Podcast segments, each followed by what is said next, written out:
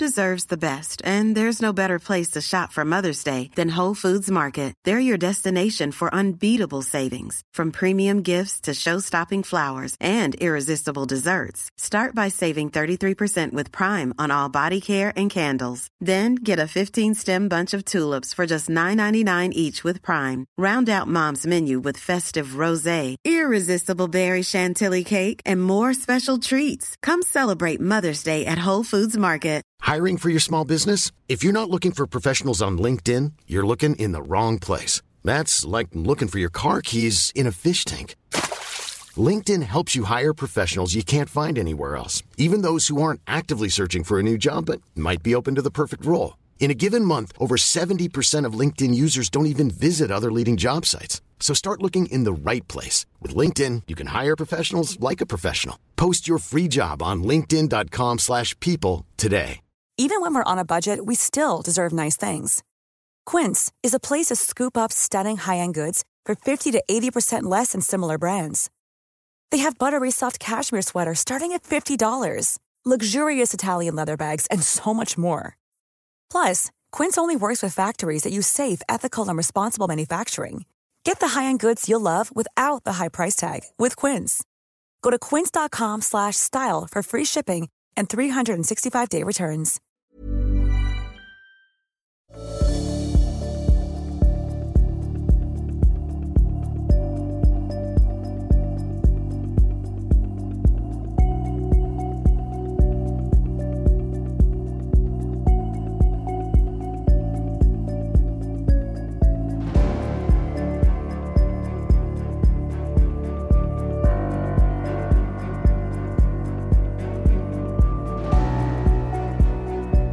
Du lyssnar på podcasten Samtal, en podcast med fokus på fria samtal. Den här podcasten presenteras av tidningen Bulletin.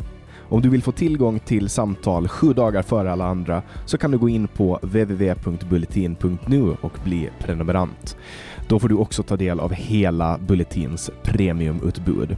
Kom ihåg att Bulletin också finns som app till både iOS och Android. Länkar hittar du i beskrivningen till det här avsnittet eller på min hemsida www.samtal.ax. Jag släpper nya samtal alla onsdagar året runt och jag tar tacksamt emot tips ifall det finns någon du vill höra i podden. Idén bakom podden är att fokusera på fria samtal.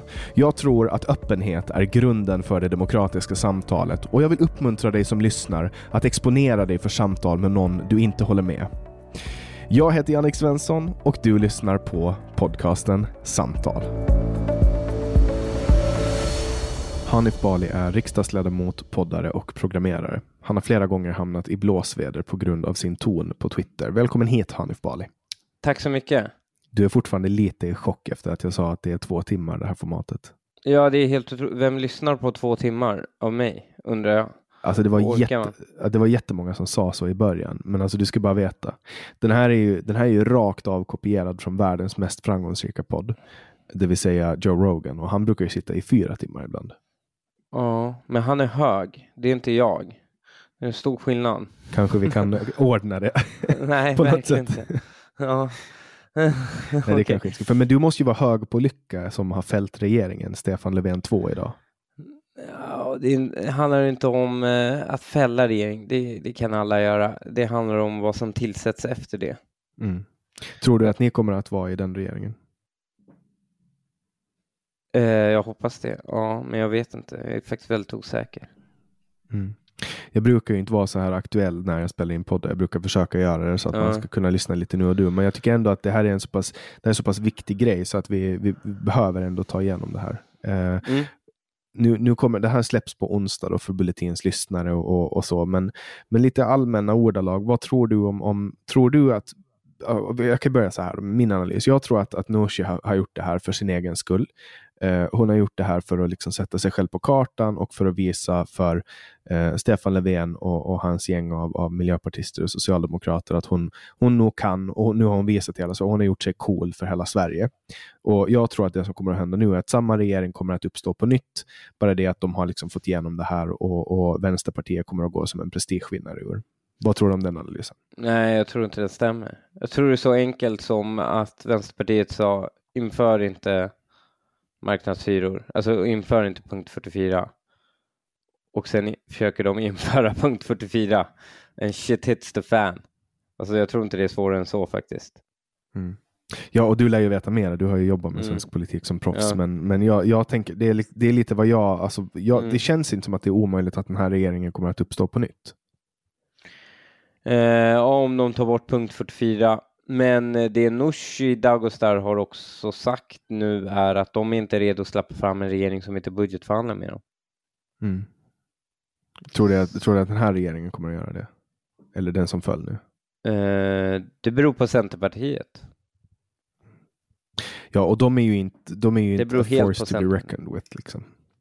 Ja, men alltså de, det beror på om Centerpartiet är redo att budgetförhandla med um, Vänsterpartiet eller på något sätt skapa någon form av avtal med liksom skapa ett avtal med eh, ja, Stefan Löfven som i sin tur budgetförhandlar med Vänsterpartiet då kanske. Mm. Men det kommer krävas alltså, om vi lägger fram en gemensam budget och Centerpartiet inte är med på deras budgetbåt så kommer ju vår budget vinna över deras budget. Mm. Mm. Och vad, vad, tror du om, om um, Moderaterna, KD och, och uh, Liberalerna med stöd av SD? Är det, är det en möjlig regering? Eh, ja, det tror jag definitivt. För då är, det ju, då är det ju på samma premisser som Centerpartiet har stöd i en, en vänsterregering som Sverigedemokraterna stöder en, en uh, borgerlig regering. Nej, den stora skillnaden mellan en sån eventuell regering är ju att Vänsterpartiet som är med i underlaget för en sån regering idag får ju varken vara med och bestämma eller budgetförhandla. Mm. Medans en MKD eh, L eh, SD-konstellation kommer ju samtliga få vara med och förhandla. Mm. Tror du att, att Moderaterna, trots allt, alla höga hästar kring att aldrig någonsin släppa igenom Sverigedemokraterna, kommer att kunna tänka sig att göra en, en sån regering då inför valet? Eh, jag, med tanke på att min partiledare har sagt det så tror jag det. Ja, mm. absolut. För han har ju också sagt att vi aldrig ska samarbeta med Sverigedemokraterna. Det är, det alltså ja, det är, väl, det är väl så att säga ett löftessvek. Så att säga de väljarna som tycker det är viktigt får hålla emot honom. Mm. Men eh, det är alldeles uppenbart att eh, med tanke på hur vi agerar och hur vi samarbetar och vad vi har sagt att det är så det kommer vara. Hur är det att släppa in Sverigedemokraterna i Rosenbad? Um, de har ju sagt att de, in, jag vet inte om de vill ha ministerposter, vill de ens ha det? Um, sist jag pratade med en sverigedemokrat om det så sa de att de inte ville ha det. De vill liksom inte, de vill ju vara dansk folkparti, bara sitta i parlamentet och få bestämma, mm. men inte slippa bära ansvaret. Mm. Så jag vet faktiskt inte hur de hade tänkt sig det. Mm. Och om det blir ett extraval, då tror du att eh, Liberalerna eller MP åker ut då? Mm. Ja, det ser mörkt ut för Liberalerna. Jag vet inte om Miljöpartiet kanske inte gör det. Det är nog att önska för mycket. Men det finns en sannolikhet att om det blir extraval åker Liberalerna ut och sen kanske, kommer kanske tillbaka 2022 eller kanske inte ens kommer tillbaka. Mm. Jag, jag, har ju en teori om att, att folk från borgerligheten kommer att stödja Liberalerna nu när de har tagit ställning för borgerligheten återigen? Det jag tror jag inte. Jag tror verkligen inte det. Jag tror tvärtom. Um, vad är det Liberalerna nu kan ge dem som de inte kan få hos ett annat parti? Mm, ja, det är sant. Um, jag tror, ehm, och det, när du gör sådana opinionsundersökningar hos dem så märker du ju att det finns ju knappt några borgerliga liberaler kvar. Det finns liksom, jag har röstat alltid på Liberalerna-väljarna kvar. Men de mm. vill hellre se ett samarbete vänsterut tror jag. De som är kvar. Och, ehm. vad, och, och, Miljöpartiet då? Vad, vad får du att tro att de kan vara kvar? De var ju så jävla på gränsen förra valet alltså. Ja. Det var ju den där varma sommaren som räddade dem. Ja, det är ju en varm sommar nu också. Ja, fast inte lika varm. Då fick man ju fan nödslakta halva mm. Sveriges mm. eh, nöt. Nej, men jag tror, inte det, jag tror inte det är vädret som styr MP, men eh, jag tror att eh, MP kommer räddas av det enkla faktumet att många rödgröna alltså sossar och skit som vill ha kvar dem kommer rösta på dem.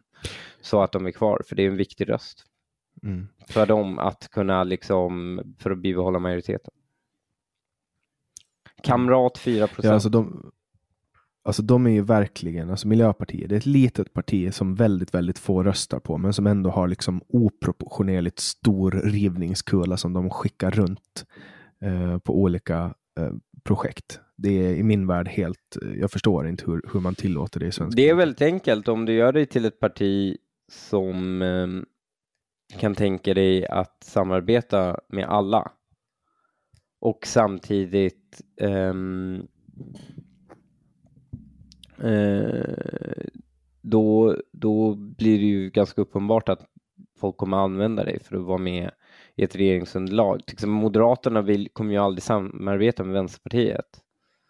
Men MP har ju inga problem att samarbeta egentligen med Moderaterna. Det sker ju på många ställen. Den situationen har ju skett på Åland. Här har vi då Hållbart initiativ som är eh, motsvarigheten kan man väl säga. Eh, och de mm. sitter ju i en borgerlig regering nu. Mm. ja, men gör du dig, gör du dig, är du redo, om dina väljare skiter i vilka du samarbetar med, då hamnar du i en väldigt skön sits som, eh, som parti, för då kan du ju så att säga vara med i alla regeringsunderlag och ha igenom dina krav. Mm. Då blir du ju vågmästare på riktigt. Det är ju de, den som inte blir vågmästare, det är den som inte kan tänka sig välja med andra, alltså gå ihop med andra partier. Mm. Nu är ju, tror jag, alltså att det är ju ganska rimligt om man är, alltså om man är klimataktivist och om man, om man liksom brinner för miljön. Eh, då är ju det bästa man kan göra att använda de kapitalistiska metoderna för att ta sig fram. Eh, alltså jag menar innovation och liksom ekonomisk tillväxt. Jag tror inte det är så de resonerar. Nej, det tror, inte, det tror inte jag heller, men jag tänker att det är mer sensible som, som ett grönt parti att sitta i en borgerlig regering. Jaha, du tänker så. Ja, för att då har man ja. rätt verktyg. För att jag menar, eh, redistribution, det är ju inte lösningen på klimatkrisen. Ja, fast du får ju tänka på att um, många ser ju klimatfrågan som en moralisk fråga, alltså en nästan religiös fråga.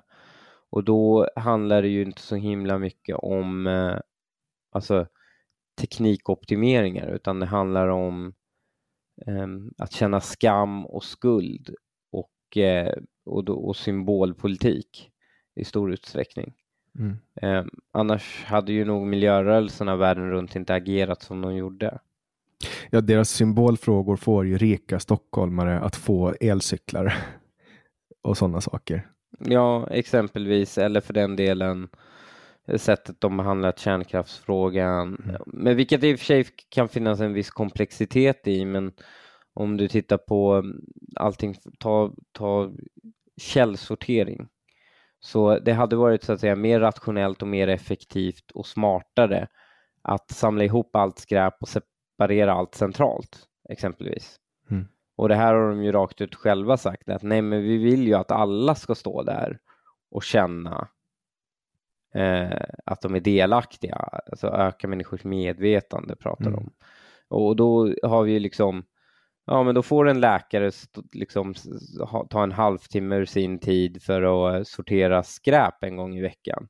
Medan vi hade kunnat centralisera det mm. eh, och, och, separera det vid, vid sopcentraler, men det gör vi inte. Och man blir ju påmind om den svenska politiken. Alltså varje gång eh, som jag går till ICA och handlar och får betala sju kronor för en plastpåse. Eh, mm. Som man vet att inte på något sätt har någon, någon miljö påverkan på det sättet. Liksom. Det man påstår i alla fall. Man påstår att det ska vara bra för klimatet och så vidare. Då blir man ju påmind om att vi är under kontroll. Jag, jag läste för övrigt på en Under kontroll? Alltså under kontroll. Vi är under kontroll av en stor överstatlig eh, koloss som vill, försöker kontrollera du, oss. Du tänker inte på det när du betalar 400 spänn i moms på din mat, utan du gör det för du betalar 6 kronor i eh, liksom varav, ja, varav fyra kronor i skatt. Ja, momsen, är ju, momsen är ju någonting som man är van med nu, tyvärr. Alltså, vi är ju ja. vana, det var ju en tillfällig skatt ja. från början, men nu är vi vana med det. Men när någonting som helt plötsligt förut, alltså på, på Åland så var det bara fram tills för något år sedan så fick man en kasse gratis. Ville man ha två, mm. ta två liksom. Mm. Eh, vi har ju inte en sån eh, skatt i Finland och det är ju bra det. Men jag såg en skylt på McDonalds eh, mm. där det stod att de har sparat 50 ton plast. Eh, och, och, Det var liksom i en global kontext och då blev jag tänka, fan 50 ton det är inte så jävla mycket för en global aktör som McDonalds. Nej, det är det verkligen inte. Det är väldigt lite och med tanke också på vad man får ut. Hur mycket, hur mycket konsumerade de plast förut? Det vet jag inte, men, men alltså med tanke på vad man får ut av att bränna plast. Så att bränna 50 ton plast är, tror jag, nu bara spekulerar jag, mer effektivt i att få ut energi. Eh, alltså att du får en, en effektivare energi, alltså det du får tillbaks då eh, för att bränna plast är högre än de alla pl plast, mm. eh, papperssugrören som smälter i munnen och smakar liksom konstigt. Mm. det där är ett sätt att bara visa, ja, tror jag. Men det där är... Ja, men det är ju... Det, och det, men det är ju också svårt att lägga skulden på MP för det. Eller miljöpartierna för att eh, det där gör ju så att säga kapitalistiska bolag av trendskäl. För att det är trendigt. Ja, men alltså eh, det tar ju inte, alltså har man förbjudit eh, plastkassen, eller satt, inte, man har inte förbjudit, men man har satt den här skatten på. Nästa grej de kommer på är sugrör. Alltså, det, ja, det, men det, varför, har varför har alltså, jag, får, jag får plastsugrör när jag går till Max, eller inte ens Max, Burger King exempelvis. Mm. Jag får inte det på McDonalds. Nej, men nästa grej, de kommer, de, de kommer att ta det snart. Jag ja, men, det, men varför, det förklarar ju inte varför McDonalds då har valt varför har de då valt att ta bort sina plast? Har de gjort det preventivt? Med jag tror det. Jag tror det. Var, varför det? Ja, men för att snar, alltså för EU har ju flaggat för att man ska ta bort alla Ja, men varför skulle McDonalds medvetet försämra sina produkter preventivt? Mm, jag, jag, tror bara att det är ett sätt att liksom föregå eh, hela den här, alltså när man, man vet. Ja, men då, liksom... det, det kostar dem ingenting att vänta tills lagstiftningen kommer. Det är sant, men jag, jag, jag, jag, jag resonerar så, att jag tänker att det är antagligen Nej, så. De... det är för att du är nyliberal och förstår inte kultur. ja, men så, okay, så det, här, det här är ju en del av en kultur, det finns inget rationellt tänkande bara bakom det, utan det, det rationella tänkandet är ju att det här är trendigt och mm. de tror sig tjäna godhetspoäng på det. Ja. Vi, ska ha engångs, vi ska ha engångsartiklar som smakar papper eller trä. Ja, de skiter i mm. för att de tror att kost, de kommer förlora färre kunder på att ta bort det än den här godhetskänslan som kommer sprida sig bland deras kunder när de säger att de minskar plast. Liksom. Mm. Ja, det, är, det, är en kalkyl de gör.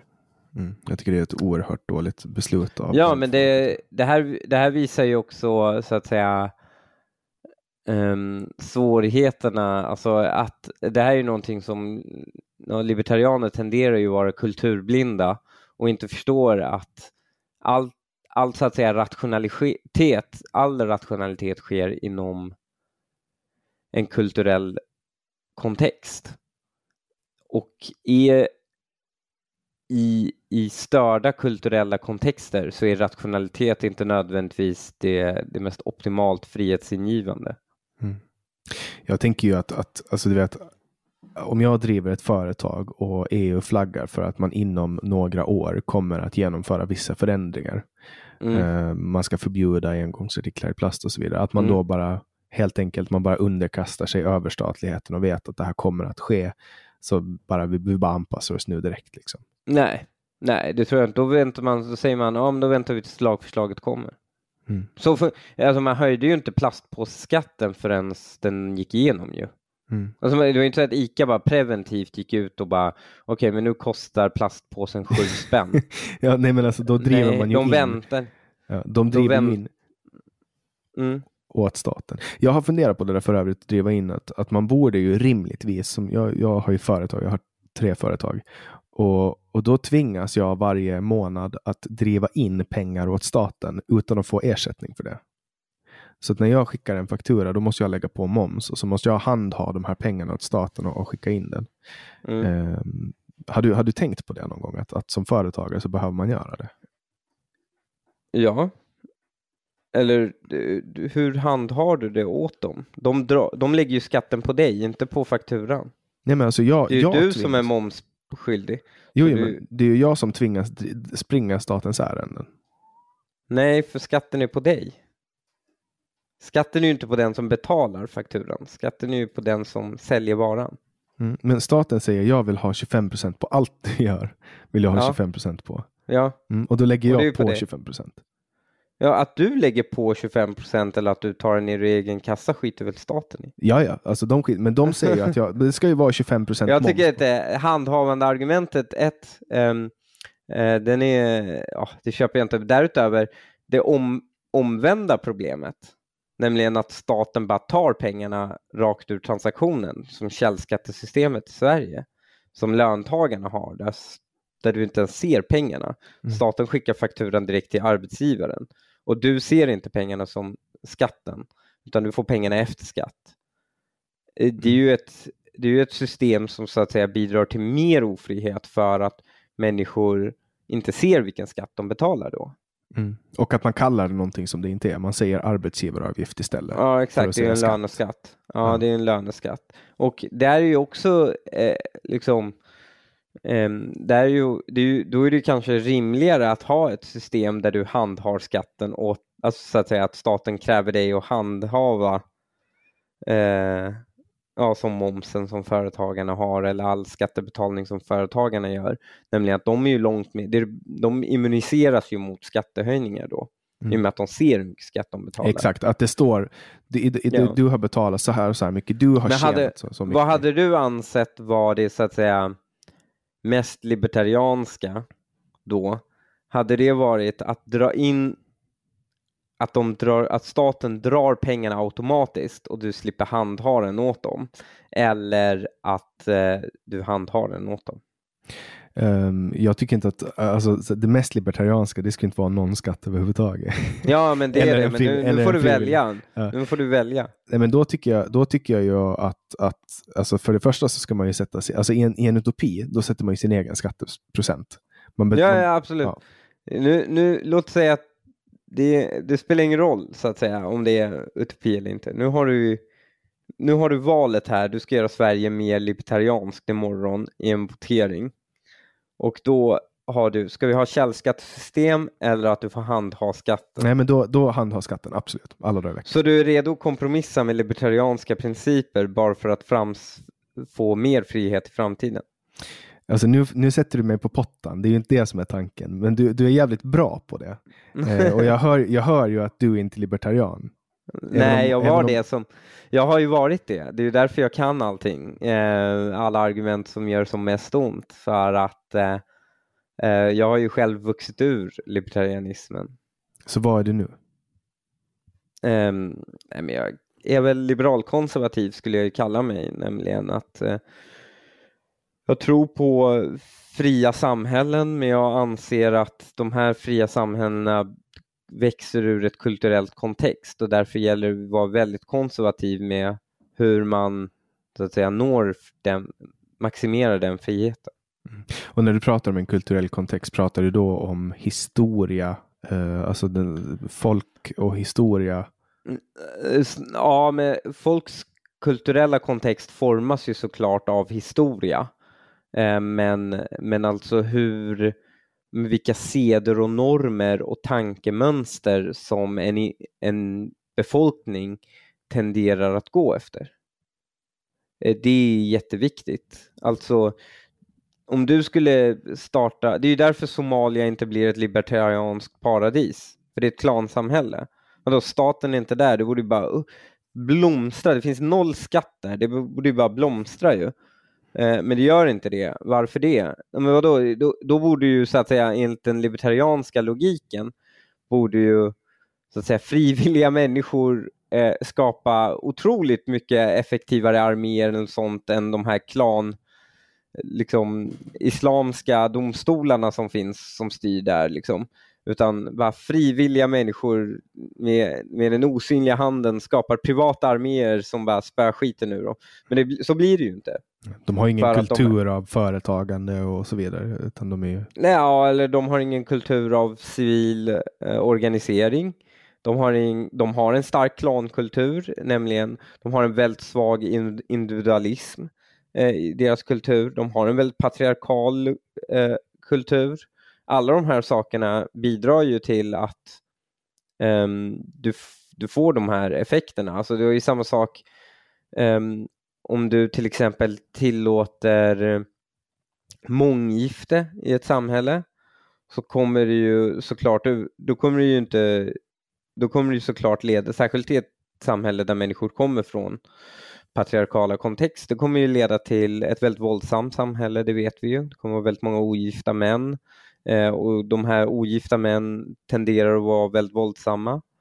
Um, alla de här sakerna leder ju såklart till att du inte kan få det här libertarianska utopin. Um, och det är vad som har skett, tror jag, den, många libertarianer på sistone, att de har insett då att libertarianism är en utopi som är diamanten på kronan av det västerländska samhället. Mm. Alltså, typ Gold någonting... hur alla myser och bara har jättetrevligt i slutet på Atlas Shrugged. Ja, exakt. Det där är ju, det där är ju, eh, det där är ju någonting som bara funkar också du endast kan uppnå genom att bryta mot varenda libertariansk princip du har. När, när blev du libertarian och när lämnade du? Jag blev väl libertarian när jag var 16 år. Um, någonstans 16-17. Var det när du läste Ayn Rand? Nej, gud nej. Jag har aldrig gillat Ayn Rand. Var aldrig objektivist heller. Jag var bara klassisk libertarian. Liksom. Det var Nozick på den nivån. Um, och sen så, liksom, så blev man ju politiker och så då ansågs man sig vara pragmatiker men man var ideologiskt fortfarande libertarian. Och sen tog det ju några år innan, liksom, innan man växte ur det helt enkelt. Många andra tankar kom in. Alltså, mycket vetenskap har faktiskt fått mig att inte tro på libertarianism. Därutöver att jag är det hård determinist. Eh, jag tror inte på fri vilja. Eh, det har ju fått mig så att säga, det får ju mig att inte tro på, det blir svårt att köpa libertarianismen då. Mm. Fanns det, var det liksom att du gradvis byggde en ny politisk identitet eller var det Ja, men det måste det vara. Men det har varit så här, då, jag läste någonting som bara, ja, men jag håller detta sant eh, och så går det inte att eh, få ihop med min libertarianska ideologi, då blir ju vissa så att man avfärdar då den forskningen man läste exempelvis. Eh, men för mig så var det snarare att jag började avfärda de ideologier jag eh, såg mig åt. Och sen så är det ju också eh, det finns en enkel verklighet också som, som många utopister glömmer. Nämligen, vi lever i en sån komplex värld med så många variabler men just, och sen därför tro att en axiomatisk sanning som en 1800-talsfilosof höftade ihop, att det ska vara svaret på alla de här variablerna är ju såklart, eh, ja, det, det, blir nästan barnsligt. Liksom. Mm. Det blir ju religiöst. Um, vilket i och för sig libertarianismen har sin bakgrund i. Det har ju det, det, det är ju en fanatisk tolkning av eh, den kristna kyrkans tro på den fria viljan. Mm. Och det är ju Shit, därför det... det är ju därför libertarianismen är enbart, alltså libertarianska ideologier enbart produceras i kristna länder. Mm. Och socialismen då, har du någonsin dragits till socialism? Nej, inte, kanske som barn. Alltså då menar jag barnbarn. Eh, utan eh, växte upp ur liksom allt till alla tankarna så fort jag började kunna räkna på saker tror jag. För du har väl en 68-vänstern eh, bakgrund liksom? Eh, nej, inte en 68-vänster. Eh, min, min, mina föräldrar, fosterföräldrar och biologiska föräldrar tillhörde snarare den iranska 79-rörelsen som är snarare islamism tillsammans med social rättvisa ungefär. Okej, jag, jag hade för mig att du, alltså att, du, att du kom från någon form av marxism. Eh, Ja, alltså- men det är väl marxism. De, de, de kallar det för rödism, eh, nämligen att eh, Eh, man försöker liksom binda ihop sitt revolutionära budskap med, med eh, Shia-islam. Och jag menar, det är, tittar man på de som styr, styr eh, Iran nu så har de ju väldigt många av sådana drag. Alltså kontrarevolutionär kallar de ju eh, fiender till staten och, och de kallar folk för västtillvända eller kolonialist eh, medarbetare, alltså så här, kolonialistsympatisörer och sånt. Alltså de, de har ju väldigt mycket vänsterretorik och de har ju också väldigt stark, tittar på den ekonomiska politiken så är det en ganska röd politik, nämligen det handlar om att oljepengar ska delas ut till folket, det handlar om bensinsubventioner, det, handlar, det är mycket subventioner och, och dela ut pengar och, och liksom mycket, ja, det är en underutvecklad basarekonomi tillsammans med eh, oljemarxism egentligen. Mm. Och, och du engagerade dig i Folkets Mujahedin när du växte upp under, under ungdomsåren? Nej, mina föräldrar var det, jag var aldrig det, jag Okej. var för liten. du nej, kopplade mina aldrig in dig var på det. det? Eller jag, det var ju så att säga oundvikligt att man gjorde det. Men jag var aldrig så att säga, jag var aldrig stor nog för att ta ställning till det. Utan så fort jag eh, börjar få politiska tankar, vilket man får runt 11-12 års åldern, så, så var jag ju aldrig, så att säga, höll jag ju aldrig med dem. Och du, du, gick, du anslöt dig till Moderata ungdomsförbundet som 15-åring? 16 16. var jag, 16. Jag gick i gymnasiet. Ehm, det var första året på gymnasiet jag gjorde det. Och hur, hur valde du? Vad, vad fick det? Vad, liksom, vad var processen? Eh, Det var en libertarian som stod i skolan från MUF och pratade om att eh, man skulle bomba skiten ur Saddam och eh, liksom installera frihet. Mm. Och det var ju det som eh, då, då, han drog ett libertarianskt argument egentligen. Eh, det som kallas för så att säga, oinskränkliga rättigheter. Han säger så här, om, om Saddam Hussein fanns här i Sverige har jag rätt att skydda dig från honom och störta honom här? Liksom? Då säger jag ja. Och så, men om någon drar en streck i, i sanden och registrerar det hos FN och säger men det här, är, det här är inte Sverige, det här är Irak. Försvinner den här rättigheten? Eh, och då säger jag nej. Eller det, det gör den inte. Och han bara ja. Då, därför är det rätt att bomba skiten ur Saddam. Det är ju en libertariansk tanke ju, att rättigheter gäller överallt eh, och är sanna oavsett så att säga, eh, om någon drar en gräns i, i sanden. Mm. Eh, och, och hur länge tog det förrän du liksom kände att det här var din grej? Alltså att politiken, du skulle satsa på politiken. Nej, men jag har alltid varit väldigt argumentativ, så i början var det mer att jag tyckte det var kul att argumentera, att debattera, att lära mig nya saker. Så fick man gå på MUF och det var kul och man fick nya vänner och det var fester och riter och, och liksom sånt. Eh, och det ledde ju såklart till att man fick blodad tand för det. Alltså reten, ni, ni, slakt, ni slaktar spädbarn på kapitalismens Nej, altare. vi har eh, till exempel, eh, vi hade, jag vet inte om man fortfarande har det, vi har något som kallas för eh, banketter. Det är lite så som studenter har helt enkelt när man har, man har middagssittningar efter um, ja, men efter eh, en utbildning. Klär man upp sig, gör sig fin, käkar trerätter, sjunger sånger, politiska liksom eh, humoristiska politiska sånger, man ska trumfa varandra i um, roliga, mycket humor, roliga politiska tal eh, på middagarna.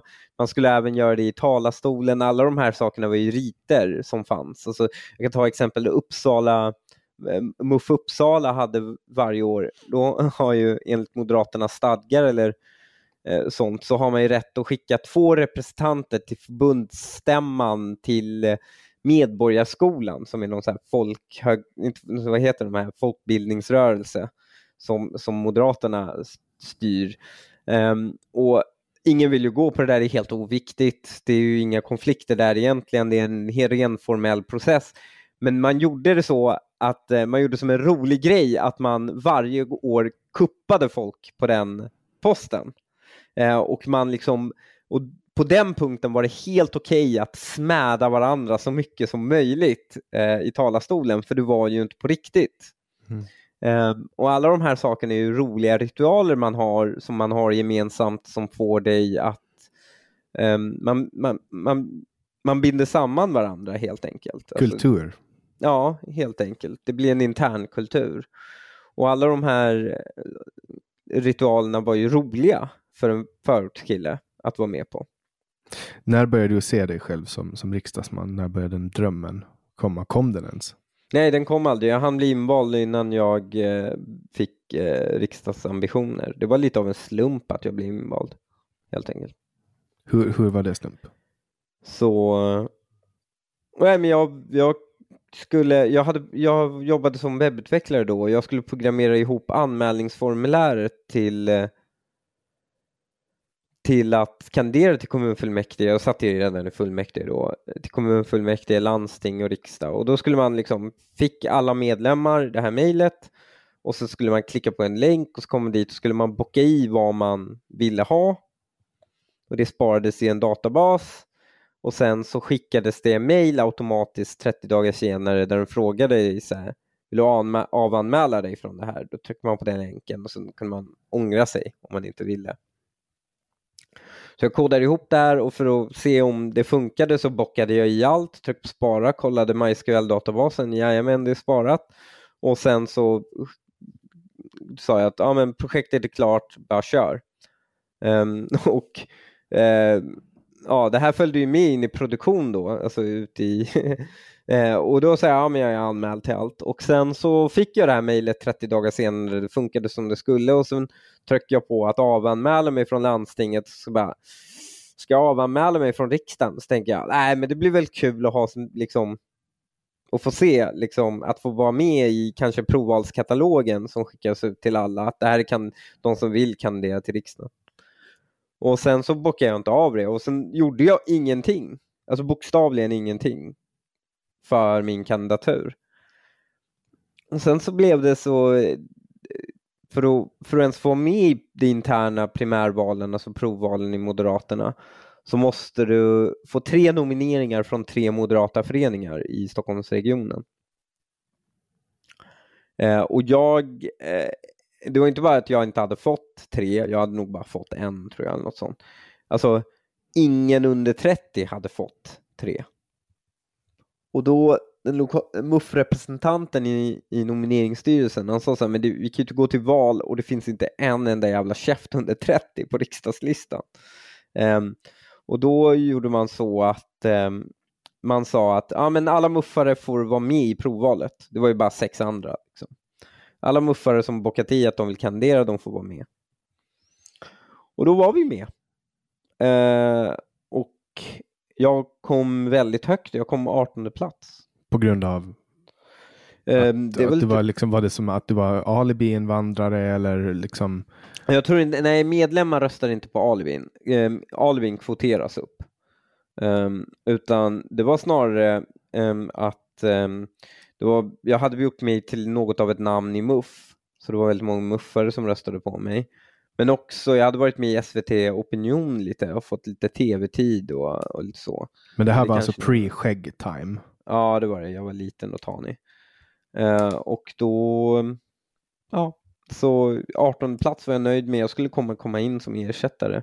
Men sen så skedde lite andra saker, nämligen efter FRA-omröstningen, jag hade ju flyttat till Solna då, då hade ju eh, riksdagsledamoten Karl Sigfrid som var Solnas riksdagsledamot.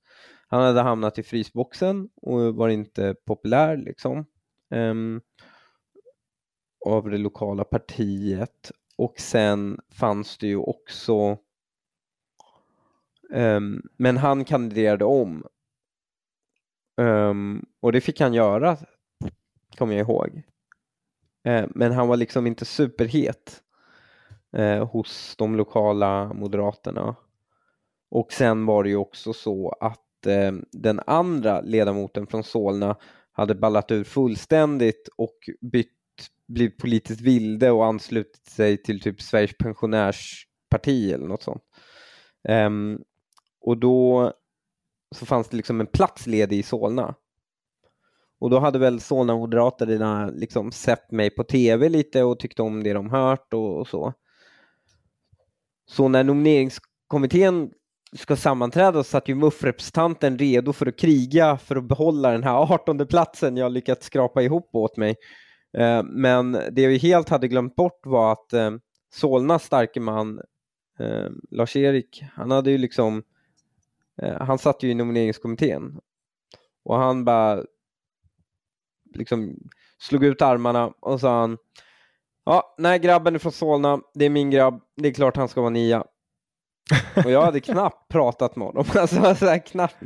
Eh, men vi, vi hade pratat lite och så. Men så jag, jag hade något miljö, ersättare i någon miljönämnd i Solna. Liksom. Men han bara, det här är min grabb och han ska vara nia. Och så fick jag vara nia.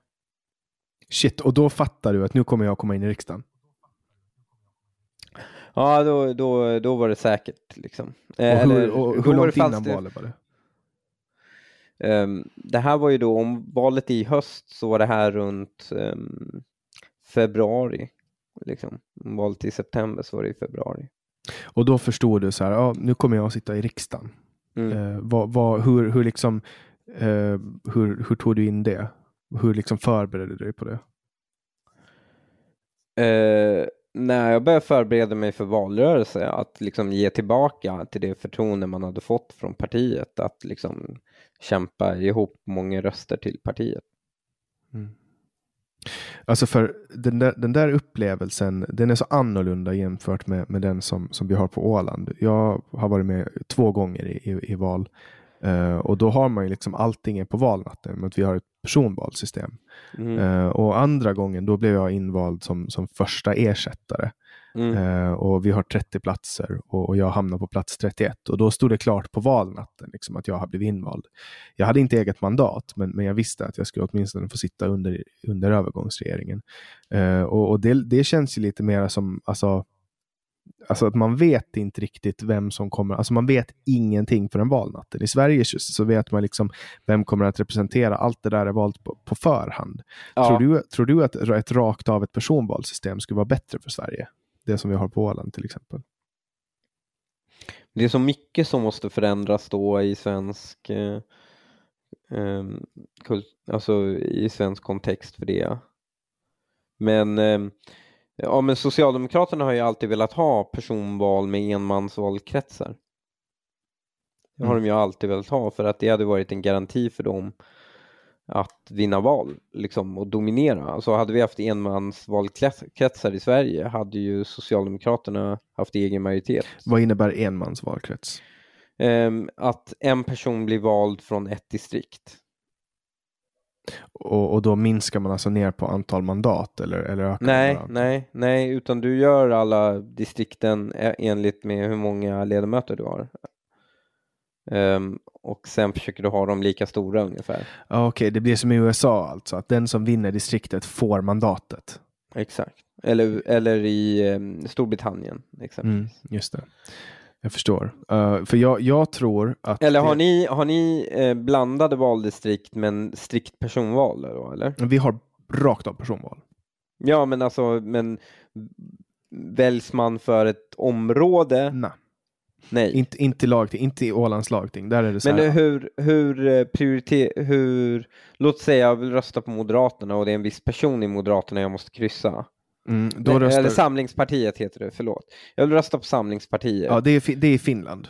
Eh, Jaha, uh, okej. Okay. Vad heter den hos er? Uh, där är det Ålands lagting och då är det Moderaterna. Okej, okay. Ålands lagting. Jag vill rösta på dem. Och då, hur gör jag då? Jag får en val sedel, du en, eller? Ja, okay, då är det så här, så det finns 30 platser i Ålands lagting. Mm. Uh, och då får vem som helst får ställa upp en lista. Och på mm. den listan får vem som helst ansluta sig till. Och då har Moderaterna en lista, Socialdemokraterna en lista, Liberalerna en lista, Centern en lista. Vi tar dem bara för att göra det enkelt. Mm. Och, och då då kan jag ansluta mig då. Jag, jag ställde upp på Liberalernas lista. Nu har jag hoppat av och bytt parti till ett parti som heter obunden samling. Men jag ställde upp på Liberalernas lista, vilket innebär att alla som röstar på mig ger sin röst till Liberalernas lista. Mm. Och, och den som får flest röster på den listan kommer högst upp i mandatfördelningen. Så, så jag Jaha, på... så ni får, ah, nu förstår jag. Så ni har mandatfördelning enligt röster på parti, får ni, Ja, men, men man som rankas i Sverige, men, men ni har ingen spärr för personval Exakt. som man har i Sverige. exakt. Okej, men prioriteringen, prioriteringen på den listan, alltså när man, vem gör den? Det, den räknas enligt Duhonts. eh, så att man allting ändras om då till nyckeltal. Nej, men jag undrar, o- okej, jag, då, då får du säga, här är 30 namn som ställer upp för Liberalerna, Mm. exempelvis. Och den som, den som får första Ordningen på den, Ja, för den som får första mandatet, det är den som har men flest det vet röster man ju inte listan. före väl? Nej, det vet man Det inte vet före. man. Det, det är därför det är en spä, ett Nej, exakt. moment. Exakt, men, men själva det som presenteras för väljaren, Mm. Det, är bara, vad är det? det är en lista med alla namn. Ja, men den har väl en ordning? Nej, Hur, hur presenterar du en lista som inte har en ordning? du bara sätter ut en lista. Uh, Nej, men en lista har alltid en ordning. Okej, okej, så här då. Eh, när man lämnar in listan till den här, val, eh, till den här eh, Mm. valnämnden, då tilldelas alla ett nummer. Mm. Och det numret skriver man på. Så att jag fick ett nummer och de som röstar Aha. på mig skriver på det numret. Så alla måste memorera din valaffisch liksom. Det är ingenting man kan kolla upp liksom. Eh, jo, du, kan, du, får, du har alla listor står i valbåset. Aha, i Ja. valbåset. Men du kan inte lägga Okej. en röst på ett parti. Men, utan, men ordningen på den undrar jag. mm. För jag menar, blir det inte så att den som står längst upp på den listan är den som oftast får flest röster? Nej, det är oftast partiledaren som får flest röster. För folk som röstar Ja, bara men hamnar inte han längst upp på den listan? Nej. Nej, det randomiseras. Yes, liksom. det är helt randomized.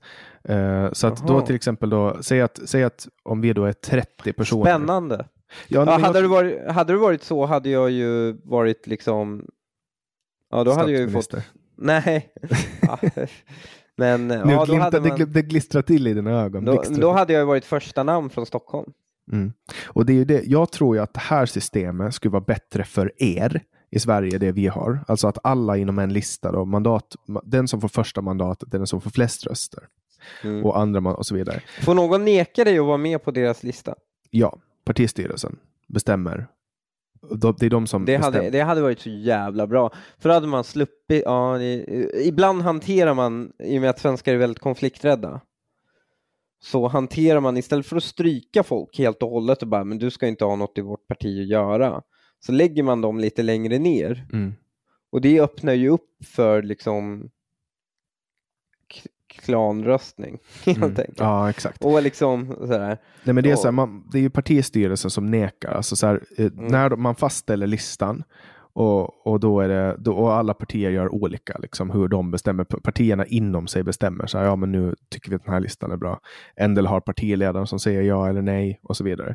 Men, men jag tror att om man skulle byta de här systemen, att vi på Åland skulle ha det system ni har och ni i Sverige skulle ha det system vi på Åland har, då skulle vi få det bättre. Därför att nu har vi personval alltså rakt av personval, vilket gör att alla kör sitt eget race och folk ställer upp i det parti de tror att de har störst sannolikhet att bli invald på.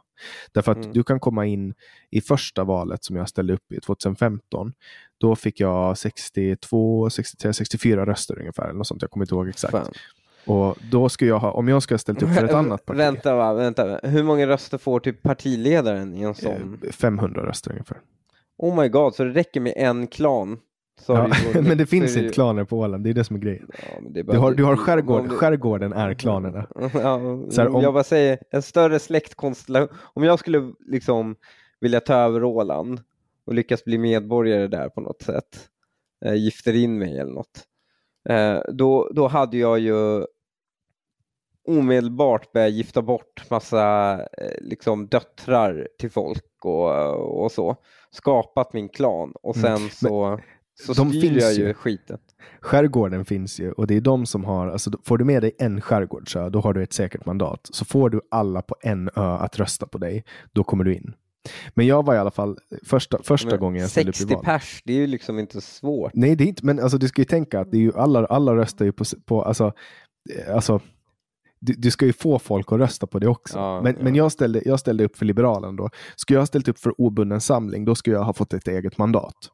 Nu, nu är jag med i obunden samling. Ah, och nu, och, och, eller för Socialdemokraterna, det skulle aldrig komma med på tanken. Men, men då skulle jag ha fått tillräckligt många röster för att komma in.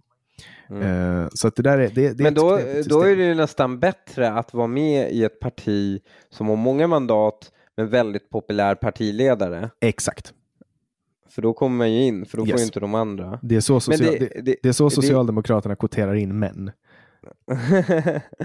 men, det, men det är ju liksom, det är ju så till exempel Miljöpartiet kom in i, Miljöpartiet skedde i Borlänge. De hade liksom nio pers på sin lista. De hade två mandat. Ehm, och deras väljare liksom kryssade ju ingen. De bara valde MP för att det var MP liksom. Mm.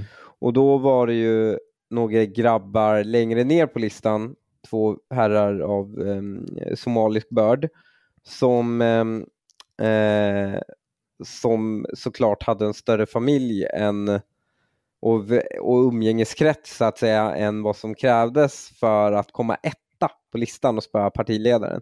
Så de fick typ 60 röster och det var det som krävdes. Liksom. Mm. Nej, men alltså, röstsystem, det är ju jättesvårt att få ett bra system när man ska Ja, rösta. det fin- men det finns ju inga perfekta system, alla har ju sina nackdelar. också. Men det som ni har i Sverige, den fördelen, det är ju att man, man belönas genom att vara en bra representant för partiet och jobba hårt, eh, liksom talkoarbete, frivilligarbete. Man jobbar hårt. Och det finns inte, den, den kulturen finns inte på Åland. Eh, och det är det jag skulle vilja byta, för jag tror att vårt system skulle passa bättre i makroskala. Eh, Mm. och, och, och ert bättre i mikroskala. Därför att då ska man tvinga folk. För att nu har vi det här problemet att vi har liksom hela det politiska spektrat från höger till vänster där folk är helt utblandade i olika partier. För att de ställer upp där de tror att de har störst sannolikhet att bli invalda. Men allting handlar ju också, alltså det beror, beror ju lite på valkretsarnas storlek också. Ehm, typ, jag bor ju i Sveriges största valkrets och för att bli personröstad måste du ha typ, vad är det, det är x antal procent, 4-5 procent av partiets totala röster Mm. för att bli inkryssad. För nu låter Och- det som ett så här alltså ett sånt här pyramidspel. Ja, men, men, men problemet är ju så att säga om, om ditt parti, om du bor i ett mindre län så kanske ditt parti får ehm, ja men säg 30 000 röster. Alltså 5 procent av det, alltså det går ändå att göra. Alltså en normal människa kan ha kontakt med så många människor. Mm. Men för att jag ska kunna bli inkryssad så måste jag liksom rekrytera liksom 6 000, 7 000 människor för, Mm. bara för att klara spärren. Vilket alltså ingen någonsin gjort i Stockholms län förutom de som är etta på listan. För många kryssar ju bara ettan av, av bara för Och att. om du bara lämnar en sedel, eh, då blir det ju ettan. Om jag förstår Nej, det blir inte ettan, det blir inget kryss på ettan, då blir det bara en röst. det. Okej. Men det, gör ju, det är ju liksom, det är omänskligt att försöka övertyga 10 000 personer som nobody. Förstår du? Mm. Om du inte Så har är- en, en präst i en församling eller en ledare i en församling som, som säljer alla sina församlingars röster. Ja, men det, jag tror inte ens det skulle gå. Men vad då det har ju gjorts. Nej, det har aldrig gjorts. Det har försökt köpas. Men liksom, det, det är väldigt, väldigt svårt att göra det. De enda gånger jag vet att det har skett, alltså att när det varit uppenbar klanröstning och någon kommit in, har ju varit på väldigt, väldigt små partier. För, då, för du, kommer inte, du kan komma upp liksom, med din klan kan du komma upp i 300-400 röster. Om du har någon form av omfattande, omfattande etnoröstning så kanske du kan komma upp i 2000, något sånt, på sin höjd, 3000. Eh, men du kan aldrig komma upp i de här massiva siffrorna som krävs för att bli personvald för ett större parti. Vad tror du om, eh, om det här nya partiet och det här uh, islamvänliga Nyans. partiet? Nyans heter det. Vad tror du om deras chanser att ta 4 spärr? Jag tror de har obefintliga chanser att ta 4 tror jag. Mm. Ehm, för att, jag menar, det finns ju väldigt Inte osannolikt att de kan ta, men det, det betyder inte att de röstar på Nej men det jag menar, alltså, kan man, alltså om de gör ett bra arbete Men det här, nu tänker man, nu tänker man återigen, ehm, det här är ju det som problemet, svenskar tänker som svenskar hela tiden igen, nämligen att de tror att människor till hän, liksom människor från andra kulturer bara tänker som svenskar på att så här, nu ska jag rösta på det svenska partiet eller det kristna partiet eller jag vet att man gör det i Finland liksom. Eh, så tänker inte folk i Mellanöstern. För att de tänker ju, okej, ni är islamister, men vilka typer av islamister? Eh, okej, vilken islam? Eh, är det min islam? Nej, men jag är ju den typen av islam. Därutöver, de här är turkar. Jag är alban. Eller jag är iranier. Eller jag är turk. Liksom, som tillhör en annan eh, religiös inriktning än de här. Alltså det är liksom, eller den där är en turk från den regionen. Jag gillar inte dem från den regionen. Alltså, Men du tror inte det- att det finns, alltså att de kan ha, liksom uppnå någon form av paraply? Eh, Det, det, det är inte på invandrare. De skulle kunna göra det om det fanns en muslimsk population i Sverige som var homogen och genom tiden blivit homogen på något sätt en svensk muslimsk klass på något sätt. Mm. Eh, som hade väldigt liktydliga värderingar. Men det är ju fan större skillnader mellan en somalier och en pakistanier än det är mellan pakistanien och svensken. mm. Alltså, de kanske har sin religion gemensamt men inte tillräckligt för att de Alltså, du, jag kan garantera dig att den här somaliska farsan har mycket lättare för att ungen gifter sig med en svensk än med en pakistanier. Okej.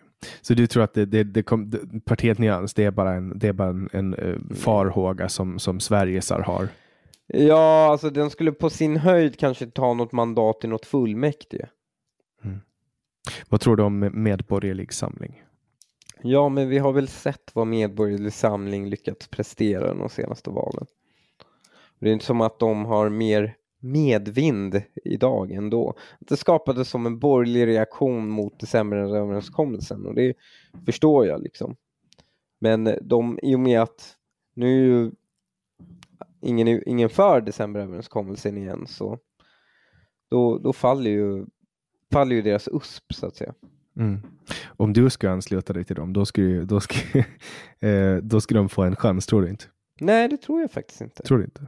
Nej. För du, har, du, du, du, är, väl en, du är väl den mäktigaste eh, enskilda riksdagsledamoten på, på internet?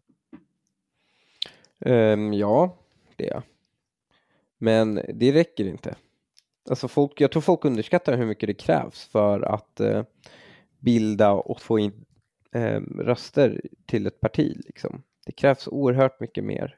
Det krävs medial uppmärksamhet, det krävs eh, eh, liksom, ja det krävs mycket, mycket mer. De måste ha en USP som ingen annan har. Um, men alltså, vadå, jag ska ställa upp i med och lova, jag ska vara som Moderaterna fast ännu mer. Liksom. Det, det är liksom, det är inte en medialt intressant USP, alltså uni, uni, unikite, unicitet på något sätt. Alltså, eh, Feministiskt initiativ, de var ju i alla fall liksom, ja men vi är renodlade feminister ehm, och vi har inga andra frågor än feminism. Det är ungefär så de gjorde det. Eh, kommer du att ställa upp i riksdagsvalet igen? Ja, det kommer jag. Kommer Moderaterna tillåta dig att ställa upp i riksdagsvalet ja, det kommer jag. För att du har ju blivit bortplockad från dina utskottsplatser efter, efter att du har varit dum-dum på Twitter. Ja, men jag har fått tillbaka dem nu. Har du det? Ja, länge Mm. sedan. Så nu sitter du i utskott? Jag sitter i arbetsmarknadsutskottet. Okej. För jag såg, jag såg att det fick dig en ordentlig harang eh, av en vänster eh, person eh, på, på Facebook här, eller om det var Twitter för någon, någon vecka sedan, där de sa att du är den minst aktiva riksdagsledamoten i Sveriges historia och du sitter inte i I något historien? Aha. och du är lat och du är hemsk och hit och dit. Men nu sitter du alltså i ett utskott. Ja, alltså, där man på Håkan Juholt avgick ju som partiledare 2011. Mm. Fram till att han avgick ur riksdagen 2000, när var det, 16? Så hade han inte ett enda utskottsuppdrag eller riksdagsmotion eller någonting. Håller du med om att han var en hjälte? Nej, han är, han var det största sopan vi någonsin haft. Är det så? Fattar inte det här jävla eftermälet han plötsligt fått. Um, han, han, var, han, var, han, var, han, var, han var inte bra. Jag tycker, jag tycker han var, han, alltså som profil, som mediaprofil, tycker jag han var otrolig. Han var Eh, alltså- pajig, ja. Exakt, men- det, och det är det som du ska Ja. ha för att, för, att, för att gå hem i svensk media. Liksom. Jag säger inte Ja. att hans politiska gärning har varit Alltså bra. man ska komma ihåg att han lyck har lyck lyckades få sossarna på lägre opinionssiffror än vad Löfven har lyckats med. Och det är ju bra. Det är ju imponerande. Mm, men det är jättebra. Men nu, är- nu, nu, nu, är liksom, nu har ni avskedat Stefan. Tror du att han någonsin kommer att bli statsminister igen? Efter den här interimregeringen? Eh, jo, det finns väldigt stor sannolikhet beroende på hur, om Centerpartiet väljer att backa, alltså tolerera Vänsterpartiet. Vad tror du hände med, med, med Annie Lööf som gjorde att hon bara liksom helt plötsligt tog den här jävla vänsterkantringen? Var det en hjärnblödning eller ramlade hon i trappan? Liksom? Nej, jag tror att eh, när man lyssnar på politiker så ska man tro på vad de säger och inte börja konspirera om vad de egentligen menar. Och när, hon, när de pratar om att eh, de vill stoppa liksom fascismen och att 30-talet står inför dörren så tror de det på riktigt. Om Tror du att hon förenklar- tror det? Ja, jag tror de tror det på riktigt. Jag tror de tror att normaliseras SD så kommer liksom fascismen och liksom mänskliga rättigheter och humanismen försvinna. Okej. Alltså det är som, det är som när vi, det, det här är ju, det här är ju, det här är ju, man gör, egentligen gör man samma misstag som um, vänstermänniskor när de försöker förstå liksom islamister. Då är det så här, ja men jag spränger upp mig själv bland de här barnen och, och i den här skolan med flickbarn liksom. Ehm, för att jag vill till himlen och få 72 oskulder, säger de. Och så dyker det upp en liksom vänster liksom intellektuell där, bara, nej nej nej, det är på grund av socioekonomiska orsaker du gör det här. Och så, så här, står den här islamisten och citerar liksom passager ur Koranen som kommer garantera honom plats i himlen. Och han tror verkligen det här. Men ändå bara, nej nej nej, nej. Jag, jag tror inte det de menar är det, utan egentligen menar att de eh, protesterar mot det koloniala förtrycket. Så bara så här, nej, jag vill alltså till himlen och få 72 oskulder. Och det är ju det felet man gör. Man tror, människor i, liksom, säger att de tror på något, då ska man tro dem. Det, och, och, det, och jag tror också, jag tror, om det, och det framstår helt jävla stört att spränga sig själv liksom i ett torg fyllt med oskyldiga civila. Det framstår ju helt stört att göra det. Men om du verkligen om du utgår, om du köper grundpremissen att han är bokstavstroende av att Gud har sagt det här, då är det inte så himla irrationellt. Så Då är det tror en att- fullt rationell handling. Så det kan vara, är det något religiöst inslag i det här att man tror Nej, att, att det är en- SD...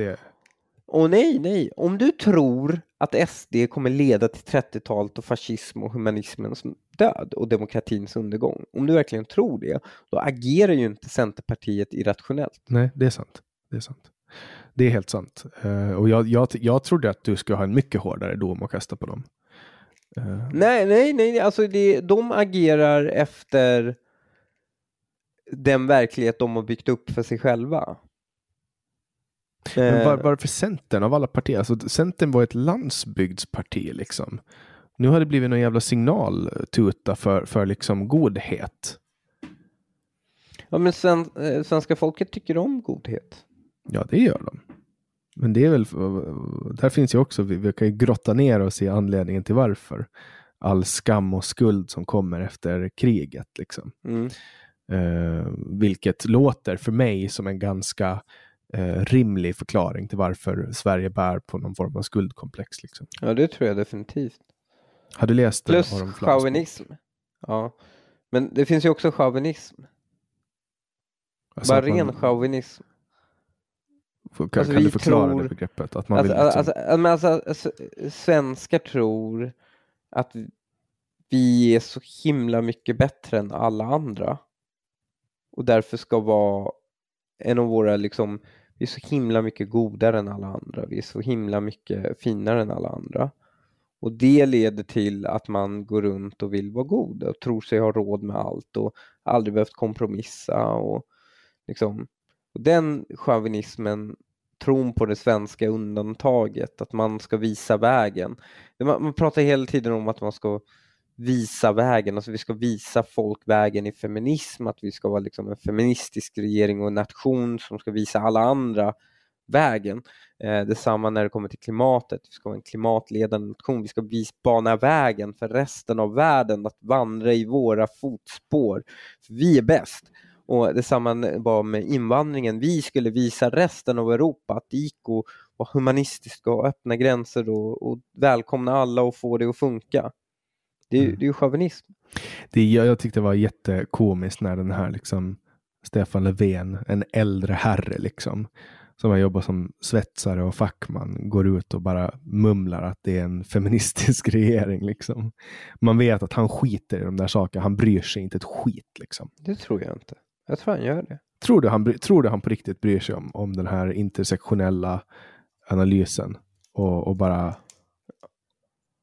Um, jag, ehm, jag vet inte om han är intersektionalist, men, eh, men eh, jag tror att han, jag tror inte han förstår det ordet överhuvudtaget för den delen. Jag tror inte han förstår de konfliktlinjerna överhuvudtaget. Um, det är det många som inte gör, utan de nickar med liksom. Jag är för kvinnors rättigheter liksom. och sen är det någon som kanske är påläst i ämnet som säger ja men då ska du tycka så här och så tycker han det. Har du personligen haft en liksom privat konversation med Stefan Löfven någon gång? Nej, nej, det har jag faktiskt aldrig haft. Bara i riksdagsdebatt liksom och på tv och så? Jag har aldrig debatterat honom. Aldrig? Nej. Aha. Så du har liksom ingen personlig relation till honom? Nej, ingen överhuvudtaget. Så då, då är min relation till honom lite längre än din. Jag har pratat med honom Förmodligen. Typ, typ två minuter har jag konverserat med honom. Nej, jag har aldrig konverserat med honom. Aldrig. Jag, jag har inte varit i någon riksdagsdebatt mot honom heller. Mm. Man möter ju liksom ansvarig statsråd när man debatterar eh, sakfrågor i riksdag, inte statsminister. Ska vi prata lite om Anders Ygeman? Ja, men det kan vi göra. Anders Ygeman då, en eh, person som, som var minister under den värsta IT-skandalen i svensk historia. Mm. Kanske en av Europas. Jag vet inte. Mm. Uh, han blir liksom demotad till gruppledare för Socialdemokraterna i riksdagen efter att han har liksom mm. orsakat mm. den här skandalen. Och sen efteråt, efter nästa val, så blir han IT och digitaliseringsminister. ja. Hur? Alltså de måste ha skrattat. De måste, alltså, de måste ha liksom suttit och druckit öl och bara, hörni, ska vi se, ska vi se vad som händer om vi, om vi liksom tar Ygeman och han får bli liksom digitaliseringsminister. Alltså de måste ju ha skrattat och typ bara du vet, skrattat så mycket så det sprutar ut öl genom näsan. um, jag tror inte det. Jag tror de tänker så här. Om, om, om vi ska vara seriösa med partiet. Jag tror, jag tror de tänker men Ygeman är en stabil figur som gör som partiet säger åt honom. Han, är, han tog den här kulan för oss som vi fuckade upp. Eh, kollektivt, alla vi fuckade upp det. Eh, och han tog den kulan och han förtjänar att komma tillbaka. Alltså när man läser om dig eh, i tidningarna, då framstår du som hinhåle själv. Ja. Men ändå är du så jävla snäll och bara utgår ifrån att alla agerar enligt sitt samvete. Man tror ju liksom att du har så här slipade sabeltänder och äter barn. och sen Nej, jag... är du bara snäll. Liksom. Ja, men, jag, men jag, jag, jag, jag, kanske inte alltid är snäll. Jag tycker det är viktigt att vara elak ibland. Eh, men eh, man ska inte heller... Man ska ju känna sin motståndare. Och en väldigt farlig grej man kan göra är att inte förstå sin motståndare och hur den agerar. Um, och det finns liksom ingen poäng att i sitt eget huvud demo, liksom, ja, men på något sätt demonisera sin meningsmotståndare.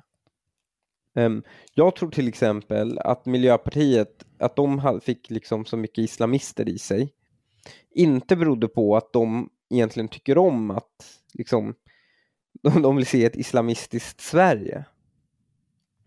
Jag tror att det handlar om att de genuint tror att det här är vanliga muslimer.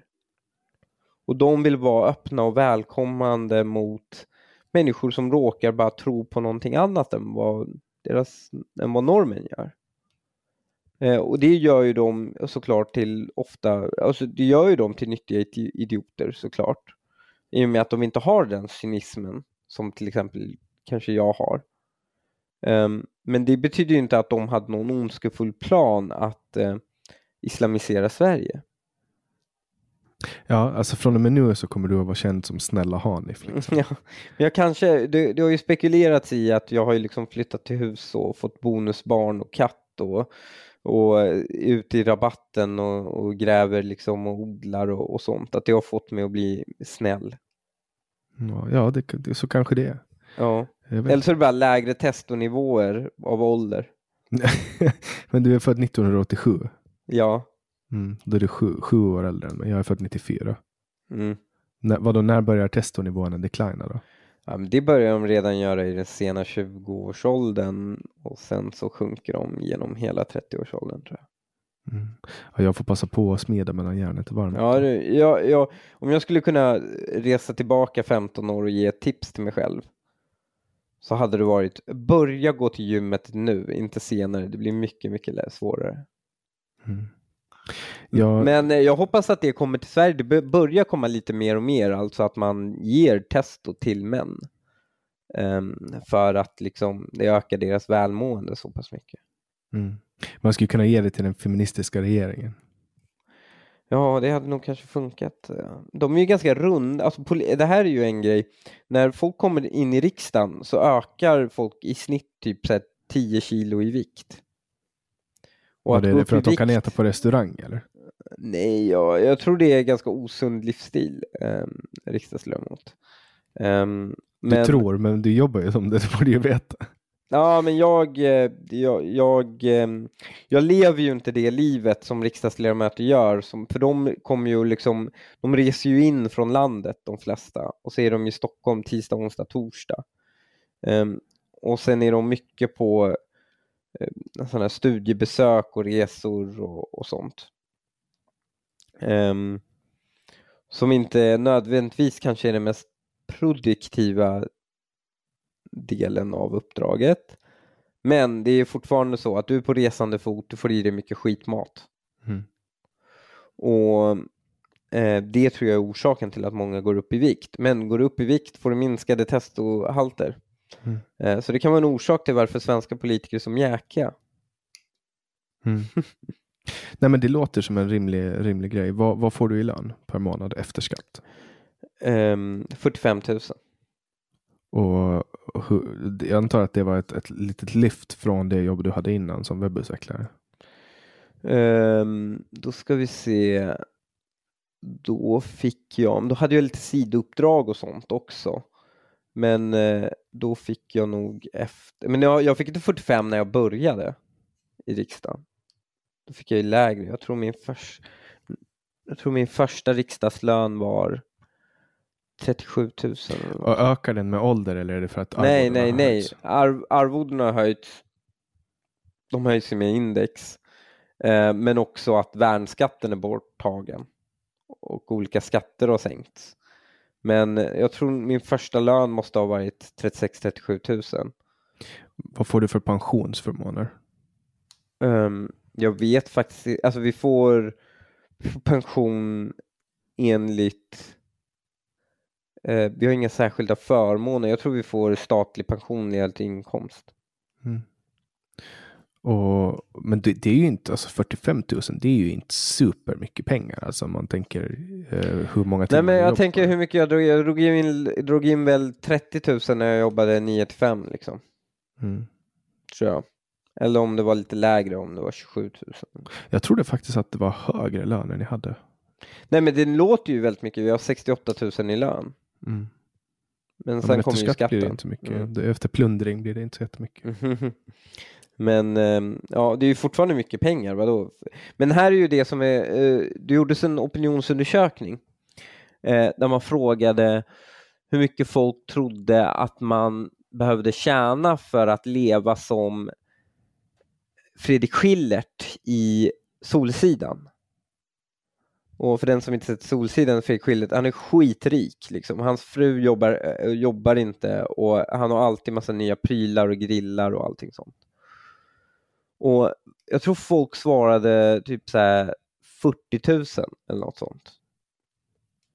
Alltså typ så här 5 000 kronor, 7 000 kronor över medianlönen i Sverige. Och det är det folk tror att så här, om, jag, om jag bara hade 7 000 kronor mer mm. så hade jag varit, då hade jag ju varit stormrik liksom. Tror jag. Um, men um, du kan alltså inte leva som Fredrik Schillert på 40 000. Det kan du ju fråga vem som helst som tjänar 40 000.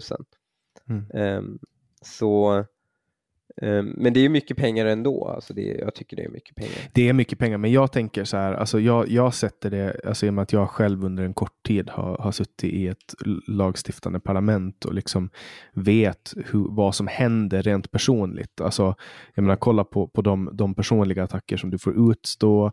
Din bil har blivit utsatt för skadegörelse. Uh, du kommer aldrig någonsin egentligen att kunna skaffa ett vanligt jobb. Du kommer liksom inte att kunna reversa den uh, pub alltså publika mm. person, mm. persona som du har nu. Och, och, då är det i min värld rimligt att man, att man får ett, ett arvode som gör att man känner att det är värt det. Jag tror inte att, alltså jag vet inte om jag skulle vara intresserad av att, att få utstå det du utstår för 45 000 i månaden. Um, no. Nej, men jag kan förstå det. Men samtidigt, så här, det handlar inte om det. det handlar, jag tycker det här är kul och jag hade gjort om det även för mindre pengar. Men jag tror det för vissa kan vara, alltså jag tycker det är lite så här, tittar jag på mina vänner som inte valde politiken så kanske de inte tjänar 45 000 men de tjänar säkert 40 000 efter skatt. Liksom. Um, och uh, de skulle ju aldrig välja att bli riksdagsledamöter de tycker inte det är värt det. Mm. Att göra det. Liksom. Och då kanske man blir av med, alltså, då kanske du inte kommer åt en viss kompetensnivå inom politiken som man kanske vill ha. Mm. Ja, man får det istället. ja, men pick em young, det är ju det. Jag, jag var ju ganska ung så det, det, det var väl, det var väl smart. Mm. Har du fått tillbaka ditt körkort? Nej, inte än. De vägrade ge mig rabatt. Varför? Eh, du är ju ensamkommande flyktingbarn. Liksom. Ja, jag försökte, men det gick inte. Men de sa att min försörjning inte bygger... Min försörjning... Jo, det gör den. Du ska göra Motormännen med Bulletin. Den, ja, den bygger visst men de tror, de, tror inte, de tror inte att om ni inte... Om jag inte kan göra det med Bulletin så tror de inte att jag inte kan försörja mig. Fan vilket skitsnack. Vi bör ja. överklaga. Jag tror överklagan, handläggningen av överklagan hade tagit längre tid än den där extra månaden de har gett mig. När får du tillbaka det då? Det blir ja, men exakt om en månad. Mm. Så vad var det som hände den där dagen när du körde för snabbt? Eh, tjejen var sen till jobbet och eh, jag körde för snabbt. I en gammal rostig Volkswagen? Nej, gud nej. I en eh, väldigt fräsch Golf GTI Okej. Okay. Jag, jag, såg framför mig, för när, när, när vi pratade om det, då, då sa du liksom att det var i din lilla Golf. Så jag såg framför mig en begagnad backup-bil med dåliga däck. Nej, nej, nej, det var min Golf GTI med 300 hästar. Okej okay då. Okay, det, det, det låter ju som att det är ganska lätt att köra för fort med den. Ja, ja det, det är faktiskt för lätt att köra för fort. Mm. Jag har en sån här lim-knapp eh, på, på ja, min limiter. Ja. ja. Så att det går min, inte att köra för snabbt. Min, min lim är en lim tills du trycker på gasen lite hårdare, då släpper den limiten. Okay. Ja. Du får inte trycka för hårt på gasen om du har limiten på. Mm, nej, men så är, det, så är det på Forden också, men bara det att Alltså du måste, du måste verkligen, liksom, du måste verkligen visa till bilen att nu vill jag, nu vill jag iväg. Ja, för jag, har, ju... jag, har i och för sig, jag har i och för sig aldrig provat att använda min limiter. Okay. Eh. Men det som är Mafia 1 när man, när man kör bil, då, har, då kan du liksom trycka på typ så F11 eller någonting och så får du en limiter. Liksom. Jag hade, fan, när var det det? Jag, jag hamnade bredvid en polis äh, i, ett rödljus. Körde jag vid en polis och eh, eh, det var väl 50 väg framför oss, eller 60 väg. Och då satte jag på limiten på 60.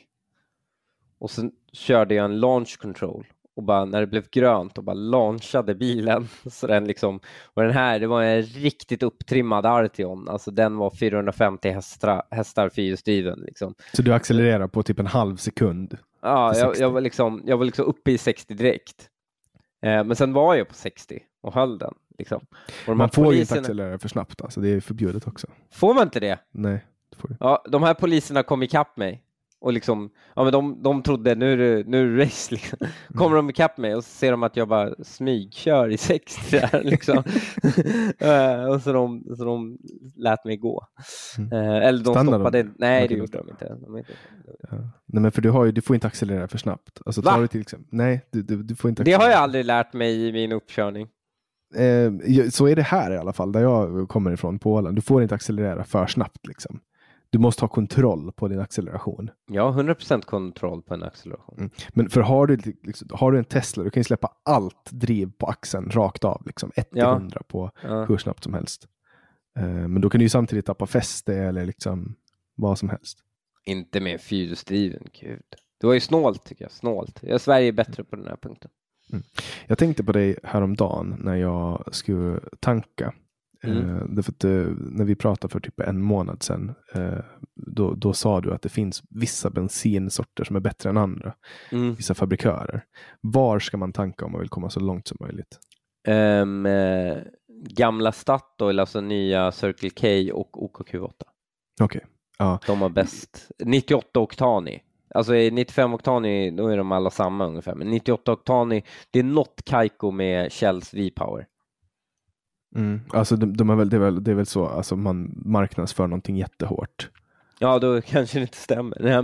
Men alltså jag, jag, jag vill faktiskt i, eh, när vi börjar med inspelningen i, av det här på Bulletin eh, med motorprogrammet, då, då vill jag absolut ha det, där jag vill bänka olika bensinmärken, alltså från OKQ8 till eh, alla. Liksom. Och jag vill göra dubbelblind, liksom, att ingen vet vad det är. Alltså, eh, liksom, jag vill inte veta, den som bänkar ska inte veta och sen liksom, ska vi i efterhand kunna kontrollera vem som fick vad. Liksom. Du vill dra på dig labbrocken helt enkelt? Jag vill dra på mig labbrocken och testa vilken, vilket bensinmärke får du mest effekt av. Mm. För jag har kört, eh, jag har en ny bil nu, en eh, årsmodell liksom av Ford och jag har kört på 3,8 eh, har jag kört på den. Eh, då låg jag utan AC med adaptiv farthållare på närmsta inställning bakom en lastbil. Ja, men det där är bra. Bakom lastbilar är annars otroligt bra. Mm, det jag, det jag märkt nu när jag kör, jag har ju kört skrotbilar hela livet och nu mm. kör jag en ny bil. Det jag märkt att det är fan konkurrens om att ligga bakom lastbilarna. Jag är inte den enda som gör det. Är det så? Mm, det är flera men, som vill ja, bakom dem. Jag, eh, Ja, jag, jag, jag, börjar, eh, jag börjar attraheras av tanken också ha bilar som inte drar så mycket. Eller en elbil kanske? Ja, men då, då blir jag utesluten ur Mjölbypartiet som jag också är med i. Um, du får inte ha en elbil för att vara med där alltså? Mjölbypartiet handlar om diesel och snus. Okay. Du får inte ha fake snus och det är alltså typ syn och sådana här saker. Mm. Du måste ha äkta snus. Och sen måste du köra, du får inte heller vara fake diesel establishment, alltså du får inte köra elbilar, hybridbilar och sådana saker. Det måste vara äkta diesel eller bensin. Mm. Isabella Lövins man skulle lätt få vara med där. Han kör ja. jättestora och tunga stenar. Ja. Och jag menar, jag förstår, alltså, och han gör ju det på riktigt. Ja, men det var ju så roligt. Det är det bästa. Och sen samma år där i Almedalen så var det ju när Lena Melin intervjuade Magdalena Andersson mm. och bara fråga så här, så här, vad kan den enskilda personen göra som är bäst för klimatet? Och hon bara, ja men se över sina flygvanor, liksom flyga mindre och så här, det är det man kan göra. Och hon bara, hur kom du hit? Och hon bara, ja men jag flög. Alltså det, det, är så, alltså jag älskar det, det är så jävla bra. Eh, folk som bara sätter... Men jag är emot det. Jag är emot det. Jag är emot det Lena Melin gör. Nej, men alltså så här, man måste ju få sätta dit hycklare. Jo, absolut, men det stämmer ju det hon säger, att man ska se över liksom, ja men om man drar ner sina flyggrejer så släpper det inte ut lika mycket. Men eh, det är klart också att eh, man ska flyga. Alltså, jag, jag, tycker man ska flyga. Det är ju så här, okay. Mm. Alltså så här, det är klart vi ska flyga. Desto mer vi flyger, desto mer kommer flyget att utvecklas mot mer klimatneutralt. Mm. Det är, det är rimligt, så här, det har alltid gjort så. Det kommer aldrig att sluta. Den utvecklingen kommer bara att sluta mm. om vi slutar. Men om flyga. du skulle vilja minska ditt klimatutsläpp nu, vad hade det varit? Jo, men flyg inte. Uh, Åk mindre bil, flyg inte, ät inte kött. Fast det stämmer ju inte. Alltså, stämmer. Det, det, ja, men alltså, nej, inte, inte rimligtvis. Va, vad är det, om du gör allt det, om du gör allt det, vad, vad, vad hindrar det vad är det för andra klimatinsatser det du tycker att det skulle hindra? Nej, men om jag samtidigt, om jag nu skaffar mig nio barn mm. Mm, och inte gör någon av de sakerna, då kommer jag, då kommer jag att ha ett större klimat, en större klimatpåverkan. Ja, för att de barnen kommer konsumera. Ja, exakt. Och, ja. och, och, det är så här, det... Ja, men det, det, var inte, det, var inte, det, det var inte min fråga. Ja, alltså att sterilisera sig är väldigt klimatvänligt. Faktum är att, att utplåna hela mänskligheten är ju jätte, jätte klimatvänligt. Men mm. nu är diskussionen så att säga hur vi ska ha mänskligt liv och, och sänka, det är ju premissen för Lena Melins fråga, nämligen vi ska ha mänskligt liv och vi ska, in, och vi ska sänka våra klimatutsläpp. Vad gör man då? Och då är det de sakerna. Men att man ska börja, att, man, att vi ska liksom hoppa på tåget att säga flygshamea vår finansminister. Mm. är bara jag, nej men det där, jag älskar det där. Det där är spegling. Du slår folk i huvudet med deras egen regelbok. Jag gjorde nyligen en sån grej. Eh, att jag anmälde åländsk public service. Därför att de, hade, de har hyrt in två programledare som pratar om sex och så hade de ett, ett inslag då med analsex där de säger då, alltså nu citerar jag dem och jag vill absolut inte kränka någon folkgrupp Eh, eller någon, någon överhuvudtaget. Men de pratar om dvärgar som blir knullade av åsnor. Eh, så det jag gjorde då var att jag anmälde dem för det till programnämnden och de åkte dit på det. Eh, och mina argument liksom var ju att, att alltså man har ju använt småväxta i hoven. De har varit handelsvaror. Man har använt dem som slavar. Liksom. Och det historiska slaveriet mot småväxta det är ju fruktansvärt.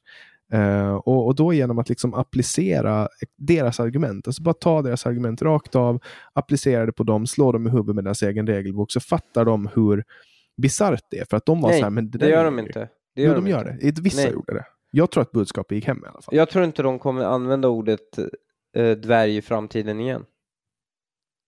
Nej men, de, nej men på det sättet, men alltså så här, jag fick reaktioner. Det kom liksom de, fick, social... de, de blir ju inte mindre woke för det. De kommer ju bara, okej okay, men fan, vi gjorde ett misstag, nu kommer vi aldrig prata om dvärgar igen. Mm, men det var en det socialdemokrat som, som på riktigt, han sa att jag trollade. Han var så här, ja men han trollar liksom. Så här, de avfärdade, de bemötte det inte ens. Ja men du trollar ju. Eh, inte rimligtvis. Det alltså, gör du ju. Du tycker ju att man ska kunna säga sånt. Jag, tycker, jag, vet, så jag vet inte, så jag skiter i om, om vad man... Så här, man kan ju prata om mytologiska dvärgar. Det kan man göra. Men du vill inte att man kallar småväxter för dvärgar? Det vill inte de. De vill inte. Ja, men du har ju nu varit polis åt dem. ja. ja. Men det betyder inte du har, agerat, du, har, du har agerat Gestapo åt dem. Ja, ja men varför, vad, vad, vad gör det? Alltså, så här, men du förstår vad det, jag menar. Det enda du gör är att du förstärker den normen att man inte får säga de sakerna på tv. Mm. Jag, jag, tror, jag tror någonstans att kan man liksom få dem att, alltså så här, det handlar om att få dem att förstå vad de håller på med. De märker ord, de tar saker ur sin kontext.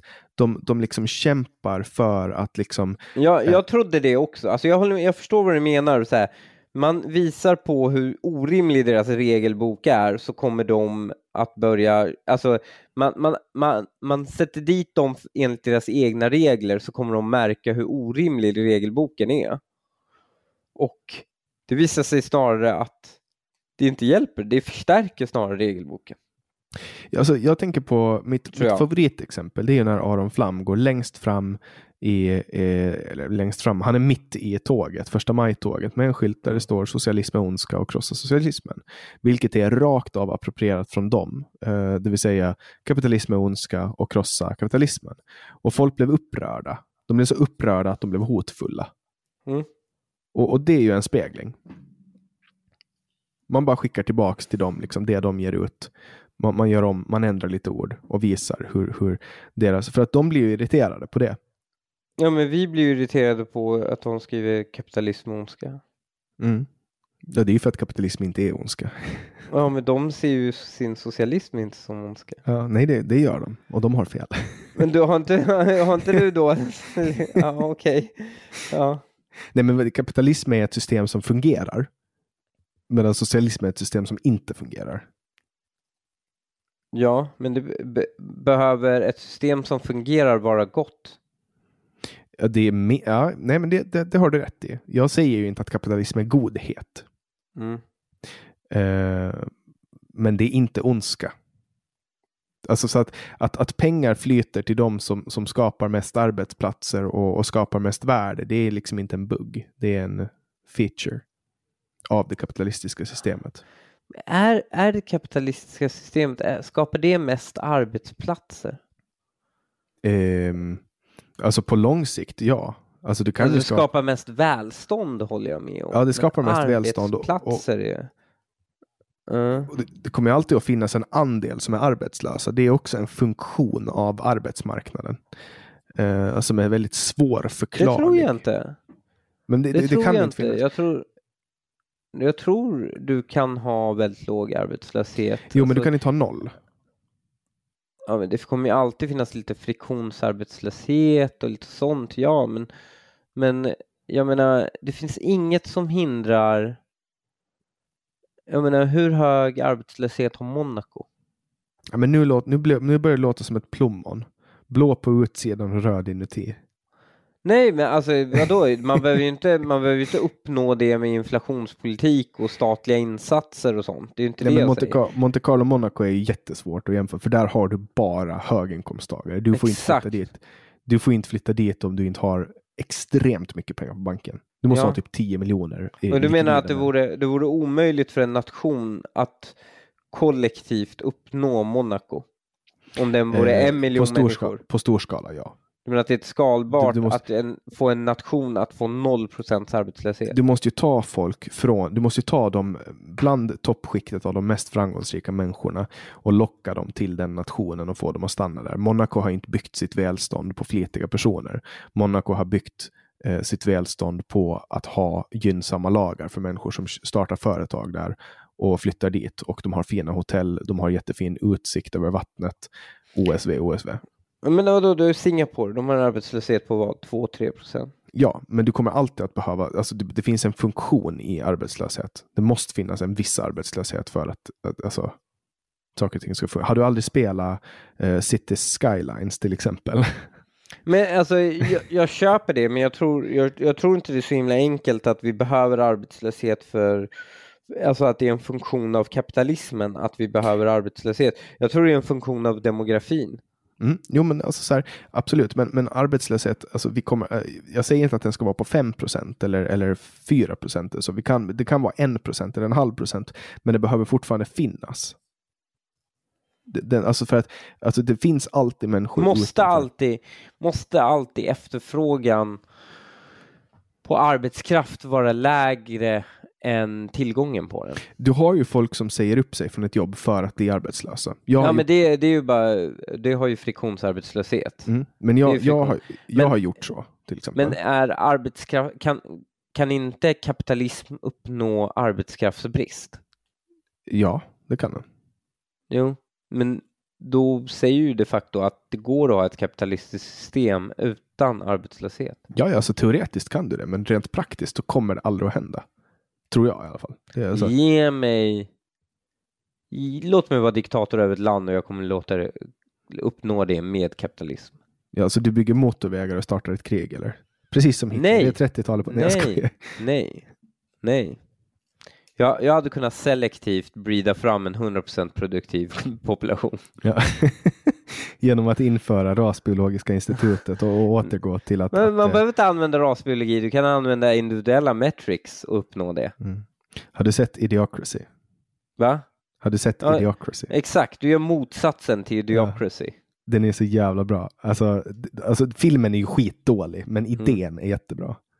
Ja, jag tycker, alltså den sätter ju fingret, den är ju briljant på många sätt för den lyckas ju sätta fingret med extrem satir på eh, och, och är väldigt före sin tid, alltså allt från hyperkommersialisering av politiken till hyperkommersialisering av liksom eh, alla former av eh, offentliga goods, eh, liksom offentliga institutioner till eh, ja, men hur, hur dum du kan vara och fortfarande liksom anses vara en person som är en förebild till eh, eh, hypersexualiseringen av allting också. Eh, den är ju liksom verkligen före sin tid och Mm. också hur dumma alla verkar bli. Ja, och för att förklara den här då till de lyssnare som inte känner till den så är det alltså en, det är en film som går ut på att man skickar in två personer i framtiden och det som händer är att där i den här dystopiska framtiden, det är att dumma amerikaner får flera barn än smarta amerikaner och därför har man kommit så långt in i framtiden att det bara finns dumma kvar. Det är bara den dumma genen som har liksom eh, fortplantat sig och den är väldigt rolig. Den heter Idiotrepubliken på svenska, Idiocracy på, på svenska. Eh, Jag rekommenderar alla att se den, den är jävligt rolig. Eh, nej, men eh, det, är en, det är en film. Uh, kollar du på filmer annars? Eh, förut mycket mer, det har blivit mycket mindre på sistone, men eh, jag försöker titta på så mycket film som möjligt. Jag, jag gillar verkligen att titta på film. Vad är dina Eh. favoritgenrer? liksom? Eh, det är lite blandat, alltså jag har ju delvis lite eh, liksom eh, gillar ju kine, kinesiska episka kung fu-filmer. Som Hero och de här. Liksom. Eh, Hidden Dragon och, och alla dem. Eh, mycket så här Jack, Jack Chan och Jet Li-klassiker från när de var unga har jag tittat på. Jag tänker på den här Kung Pao, heter den så? Den här där de har klippt ihop två. ehm, Ja, just det. Ja, De klippte ihop två stycken eh, såna här gamla eh, kung fu-rullar. ja, och så har de är det någon snubbe som är typ så här, han, han byter namn till Master Betty och sådana grejer. Alltså Mm. den är så jävla konstig. Mm. Eh, det är det jag Nej, men jag har tittat på några sådana, mycket sånt och sen så tittar jag väl eh, mycket på amerikanska storfilmer, mycket action och sånt. Liksom. Det tittar man, tycker man ju om. Alltså sådana här klassiker som The Rock, liksom och ehm, vad har du mer? Eh, Face-Off. Alltså 90-tals eh, action är fan kul. Alltså det, var, ja, det finns något speciellt med det. Vad lyssnar du på eh, för poddar då? Ehm, god ton. Du lyssnar på den ur, Ja, eget jag- perspektiv. Liksom. Jag, jag, jag behöver lyssna på den varje gång när jag klipper den, så den lyssnar jag väl på. Ehm, min tjej lyssnar mycket på där och då lyssnar jag med henne. Vad lyssnar hon Så på? då, hon, har lyssnat, hon lyssnar mycket på Alex och Sigges podd. Ehm, um, hon lyssnar på eh, Gott Snack som är så morgonradio. Eh, fristående morgonradio. um, och lite så. Uh, jag lyssnade mycket på Sam Harris förut. Tills han fick uh, så Trump derangement syndrome och bara inte kunde sluta om, prata om Trump. Och då släppte jag den sargen. Mm. Och är, nu håller min hund, hon sitter och hostar. Det låter som att hon Mhm. spyr, jag vet inte om det hörs. Men, Det hörs inte. nej. Ehm, men du har ingen hund, du har bara en katt som du har stulit. Nej, jag vill ha hund, men det är coronasäsong på hundar, så de kostar ju, alltså jag har en, bekant där som köpte en labrador för labradorvalp för 36 000 kronor nu. Mm. Ja, de här ligger på 30 000. Jag skulle, jag skulle tänka en ny valp då, av samma ras. Eh, och det här är en bichon. Kostar 30 000 nu. Men det är helt orimligt. De, Mm. de borde kosta fem max. Ja, men alltså det är fina hundar. Men, men eh, du har ju en Ja, katt försök- du har nu- stulit i alla fall. Det där, det där är egenintresset som talar. Det är helt orimligt att betala mer än 5 000 kronor för en hund. Men alltså det är bra. Det är dåliga hundägare kommer inte, får inte händerna på hundar om de är dyra. Tänker jag. Nej, nej, nej, jag tror inte alls det. Jag tror, jag tror inte det funkar alls som bra selektionsmekanism. Det är helt orimligt att en hund ska kosta mer än en månadslön. Det är helt orimligt. Ja, men okej, men det, det finns en obalans i, i hundmarknaden. Men du har stulit Ja. en katt i alla fall. Jag har inte stulit den. Den har, den har flyttat in hos dig. Den har flyttat in hos mig. Mm. Ehm, och det är inte grannens katt. Det är den stora chockern vi fick häromdagen. Det har Vi alltså visat sig att det inte är grannens katt. Det är inte grannens katt. Grannen tyckte vi var lite konstiga att vi frågade om hans katt fick komma och hälsa på oss. Och, så, och sen så står jag och tittar på hur min katt då, min nya katt, står och liksom håller på, då, grannens barn håller på att leka med den. Och, och de är ju väldigt lika liksom. Alltså det, det var ju min katt, jag såg ju att det var min katt. Och sen så dyker min katt upp bredvid mig medan jag håller på att titta på grannens katt. Och så visar det sig att vi har två katter som ser likadana ut. Så jag har bara trott att jag har snott grannens katt. Okej. Men det är okänt var den här katten kommer ifrån. Alltså jag tror att det där, det där är ju ehm, antagligen Expo. eh, som har skickat in sin mest avancerade drönare.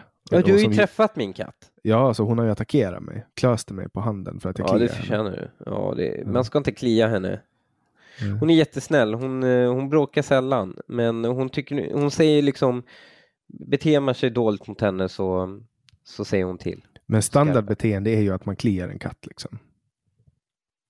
Ja, eh, hon gillar att bli klappad. Inte klia. Man får inte klia henne för mycket på halsen för då känner hon sig hotad.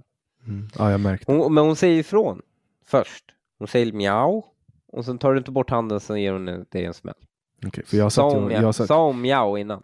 Alltså jag satt ju och höll ögonkontakt med dig när hon attackerade mig. Ja, hon försökte signalera där till dig och du lyssnade inte. Nej, jag borde ha varit med. Men du ska få träffa min hund. Då kommer du garanterat och, och vilja ha Jag ville ha en bichon frisé en gång i tiden. Ehm, men nu så vill jag ha en, um, en dummis. En riktig alltså, dummis. Men ser du hur fint hon är? Alltså hon sitter här på skrivbordet med mig och är helt Ja, tyst. de är ju jättefina sällskapshundar, men ehm, jag vill ha en dummis, en stor dummis. Vad, alltså, vad är en- dummis för något då? Det är en golden eller labrador åt det hållet. En ultralojal dummis. Okej, en sån stor som hårar som är skitsvår och liksom eh, Ja. ha i, i normala livet. Nej men de är, de är ultralojala, de är barnvänliga, de är lugna hela tiden. Alltså det är jätteskönt. Mm. Ja, du ska få träffa min hund vid tillfälle så kommer jag, jag lovar att du kommer att träffa dig Försiktigt bara. När djur verkar vilja flytta in i mitt hem och så stanna. Nej, nej, men hon kommer, hon kommer att, jag, jag kommer inte att tillåta det. Men, men eh, du, hon kommer, du kommer att känna att, att det här är liksom, för hon här kan man ha med på, på jobbet. Det var det, jag hade med henne också när, när jag blev invald. Jag satt ju tre, två eller tre månader satt jag Mm. invald. Då hade jag med mig henne till jobbet. Jag hade inte med mig henne in i plenisalen. Men då kom liksom direktören då, som är högsta hönset och så sa hon så här, Jannik du får inte ha hund här. Och då sa jag så här, ja men sparka mig. Mhm. Det, det funkar. Så att jag tog med henne och hade, med, hade henne på partikansliet. Man kan ha med henne överallt. Jag eh, jobbar på en radiostation nu också. Och då är jag med henne inne i studion. Liksom. Sänder. Det är bekvämt. Det är fint när samhället är hundvänligt. Mm. Men det, det, de är specifikt vänliga mot hundar som inte lossar hår. Mm. Jag tror att det är en ganska viktig liksom, komponent i att få den här specialbehandlingen man får som hund. Ja. Nej, men jag trodde mig alltid vara en väldigt hundig människa. Men jag... eh, men jag har märkt att fan den här katten, i och för sig så är det ju inte en vanlig katt jag har heller. Det är en väldigt, det är en hundig katt. Den liksom lyder kommando. Ehm, följer med på promenader, väcker dig på morgonen med att mysa och, och säger, kommer och säger godnatt och myser och liksom, Det är en drönare helt enkelt. ja det, ja, det är det förmodligen. Mm. Ja, nu kommer hon här. Hon öppnade dörren. Exakt, en hon drönare. hörde, hon hörde sitt jävla, hon hörde att jag pratade om henne och så dyker hon bara upp här Ja, en och drönare. sätter sig i mitt knä. Det är Jan Guillou som sitter och styr henne. Alltså, någonstans så sitter han med två spakar och styr henne. Mm. In, inne på, på Gestapos högkvarter liksom. Mm. Eh, vilken är din favoritkonspirationsteori? Ehm. min favoritkonspirationsteori.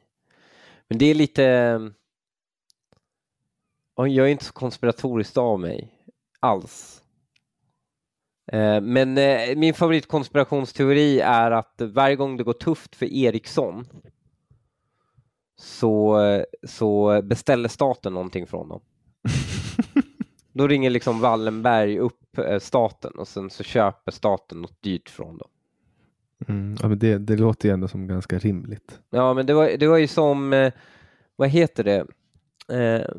det var ju jävligt skumt under Göteborgskravallerna.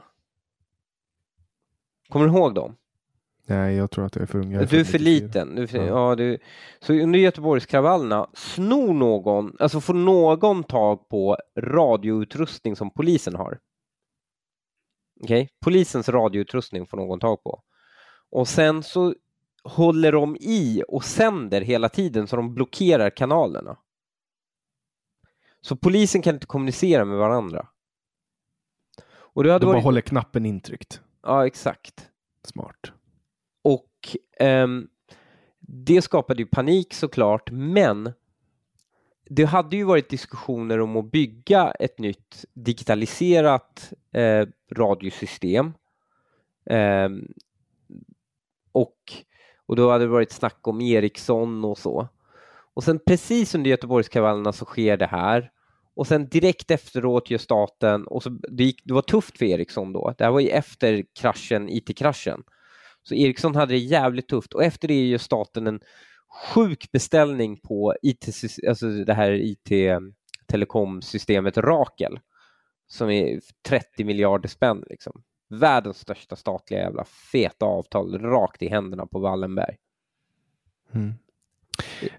Ericsson var ju också med eh, på något vänster och när, när man smugglade de här vapnen på, eh, eller den här utrustningen, det var inte vapen, det var ah, Estonia. utrustning. Ja, de var ju inne kopplade på det, så att det, de har ju kanske någon form av, alltså de bara eh, call out the favor liksom. Ja, jag, Fast jag det, det var ju för. Jag är väldigt konspiratorisk när det kommer till Ericsson. Mm. Vad, vad, tror du om, om uh, Estonia? Uh, vad, vad, vad, det, vad hände med Estonia? Vad är din teori där? Jag har ingen aning. Ingen aning faktiskt. Har du varit men med och krävt transparens? Um, ja, men jag, jag, tycker att man ska ner och gräva så mycket som Alltså he, hela efterhanteringen, att man skulle liksom göra så här, betongsarkofag av skiten. Alltså det, det, det framstår så jävla sjukt nu i, i efterhand. Liksom. Ja, också att det visar sig att exakt där man hällde betongen, det var där det fanns hål. Liksom. Ja, ja, ja. Alltså jag tycker... Du har jag, 200 jag tycker, meter skrov. Liksom. Jag har inga problem jag har inga problem att man liksom bara 3D-skannar och gräver ut hela skiten och bara tar upp den och 3D-skannar. Jag har inga problem överhuvudtaget med det. Eh, jag, jag tycker det är viktigare. För om det är så att det är en cover-up, då vill jag veta för vad. Mm. Ja, nej men det låter, jag, jag, jag, jag tycker det är spännande. Hela Estonia-grejen är jättespännande. Jag har också haft med eh, en överlevare från mm. Estonia och det är typ ett av de bästa avsnitten jag har gjort någonsin för att under de, vad är det nu, 25 år sedan det hände, 26 år sedan eller vad det är, mm. så har han aldrig varit med i en så lång intervju. Uh, så jag fick ut massa saker som jag tycker att, att var intressanta. Så. Ja, men uh, ja, jag har ju liksom jag har ju en poddkollega i min egen podd som har börjat gå åt ufo-hållet liksom. Mm. Um, och så. Tror du på ufo? Nej, nej, men det finns ju liksom lite oförklarliga, alltså äntligen har vi lite bra data på det.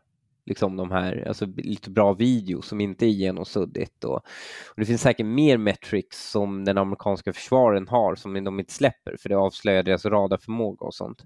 De är ju på väg eh. att släppa en, en jättestor rapport nu. Ja, det, vore ju, det kommer bli superintressant. Um, men då är det ju intressant, alltså, alltså att jag tror inte att det är ufon, att det är objekt, det kan vara fenomen, alltså bara allmänt. Så här. Det behöver inte vara flygande objekt utan att det kan vara naturliga fenomen som vi inte känner till. Liksom. Mm. För vad jag förstår så finns det ju en hel del bevis för att det här ska vara liksom eh, föremål och inte liksom ljusfenomen. Ja. ja, jag förstår det, men eh, det är ju ett så beter sig fenomenen inte rationellt tycker jag. Alltså det, det beter sig inte som om det är en som styr dem. Sen är det ju så här, varför, om, om man då är en sån avancerad civilisation eller vad det är, varför, varför droppa ner i 500 G-krafter för att sen stå still och sen liksom, alltså förstår du, den, den agerar ju inte normalt, förstår du? det är så här, inte för vad vi anser att det är normalt i alla fall. Ja, exakt, men varför liksom, om, om du är så pass kraftig så behöver du ju inte liksom eh, fra, se ut som en pingmissboll som flyger genom luften. Alltså förstår du? Ja, jag förstår. Ja. Nej, men för jag, jag tänker på de här spökraketerna, känner du till dem? Ja, spökraketer. Nej, jag har bara hört talas om dem. Vi hade en gäst för, från UFO Sverige som pratade om spökraketerna i Norrland. Ja, och det var ju, det var ju liksom så raketer som folk såg och det var en grej. Alltså, folk såg dem, riksdagen utsåg någon kommission som skulle liksom mm. kolla in på det här. Det är ju därför man etablerade till och med en flygbas i, i, i, Nor i Norrbotten. Mm. Det är därför man... Men alltså, samtidigt tycker jag det är lite konstigt att så här, förut så såg man luftskepp och sen såg man raketer och sen så liksom var det Tefat, eh, nu är det tefat. Liksom. Ja, exakt. Tefat. och värktabletter. Alltså, och, det, och, det, och tefaten är ju ganska nära de här eh, de här tyska, had, tyskarna hade ju något avancerat envingesplan liksom som eh, som de skulle bomba New York med. Alltså, det har alltid varit on the cutting edge, är det mm. vad folk har föreställt sig att se. Ja, nu ser de ju ut som Alvedon-tabletter. Liksom. och det är ju inte så konstigt, alltså, alla tar ju någon form av psykofarmaka. Ja, men om du tittar på, om du tittar på um, när man försöker framställa, när man gör sådana konceptbilar och koncept, när Mercedes gör sin senaste hypermoderna konceptbil, då ser den ju ut som en Alvedon-tablett. Man tror ja. ju att framtiden kommer vara alldeles rund och molnig och, och liksom bubblig. Och jag hatar det med elbilar, nämligen att så fort Volkswagen släpper en elbil ska den vara liksom rund och bubblig och gullig sådär. Mm. Eh, Medan jag vill ju jag vill ha den här aggressiviteten eh, i, i, designen. Och, och, men folk tror att framtiden är så, så mjuk och rund. Liksom. Mm. Nej, det, och det är bara framtiden som kan visa sig, visa mm. vad som händer. Men nu, nu har vi ju nått uh, typ den tidskvot vi pratar om och jag hoppas att eh, att du känner att du har fått ut någonting av det här samtalet. Ja, det har jag. Tack så mycket för att jag fick vara med. Och tack för att du kom och till er som lyssnar så vill jag uppmana er att fortsätta dela med er av den här podcasten. Ni får gärna gå in och önska nya gäster. Ni får gärna gå in och eh, bli prenumeranter av, av Bulletin så att ni kan få höra den här podden sju dagar före alla andra. Eh, ni får jättegärna fortsätta eh, tipsa, dela med er och berätta för mig vad ni tycker. Jag heter Jannik Svensson och du har lyssnat på podcasten Samtal.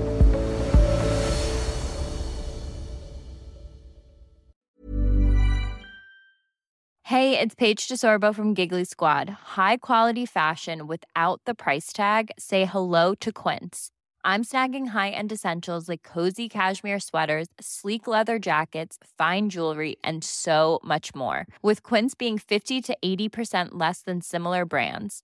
And they partner with factories that prioritize safe, ethical, and responsible manufacturing. I love that. Luxury quality within reach. Go to quince.com slash style to get free shipping and 365-day returns on your next order. quince.com slash style.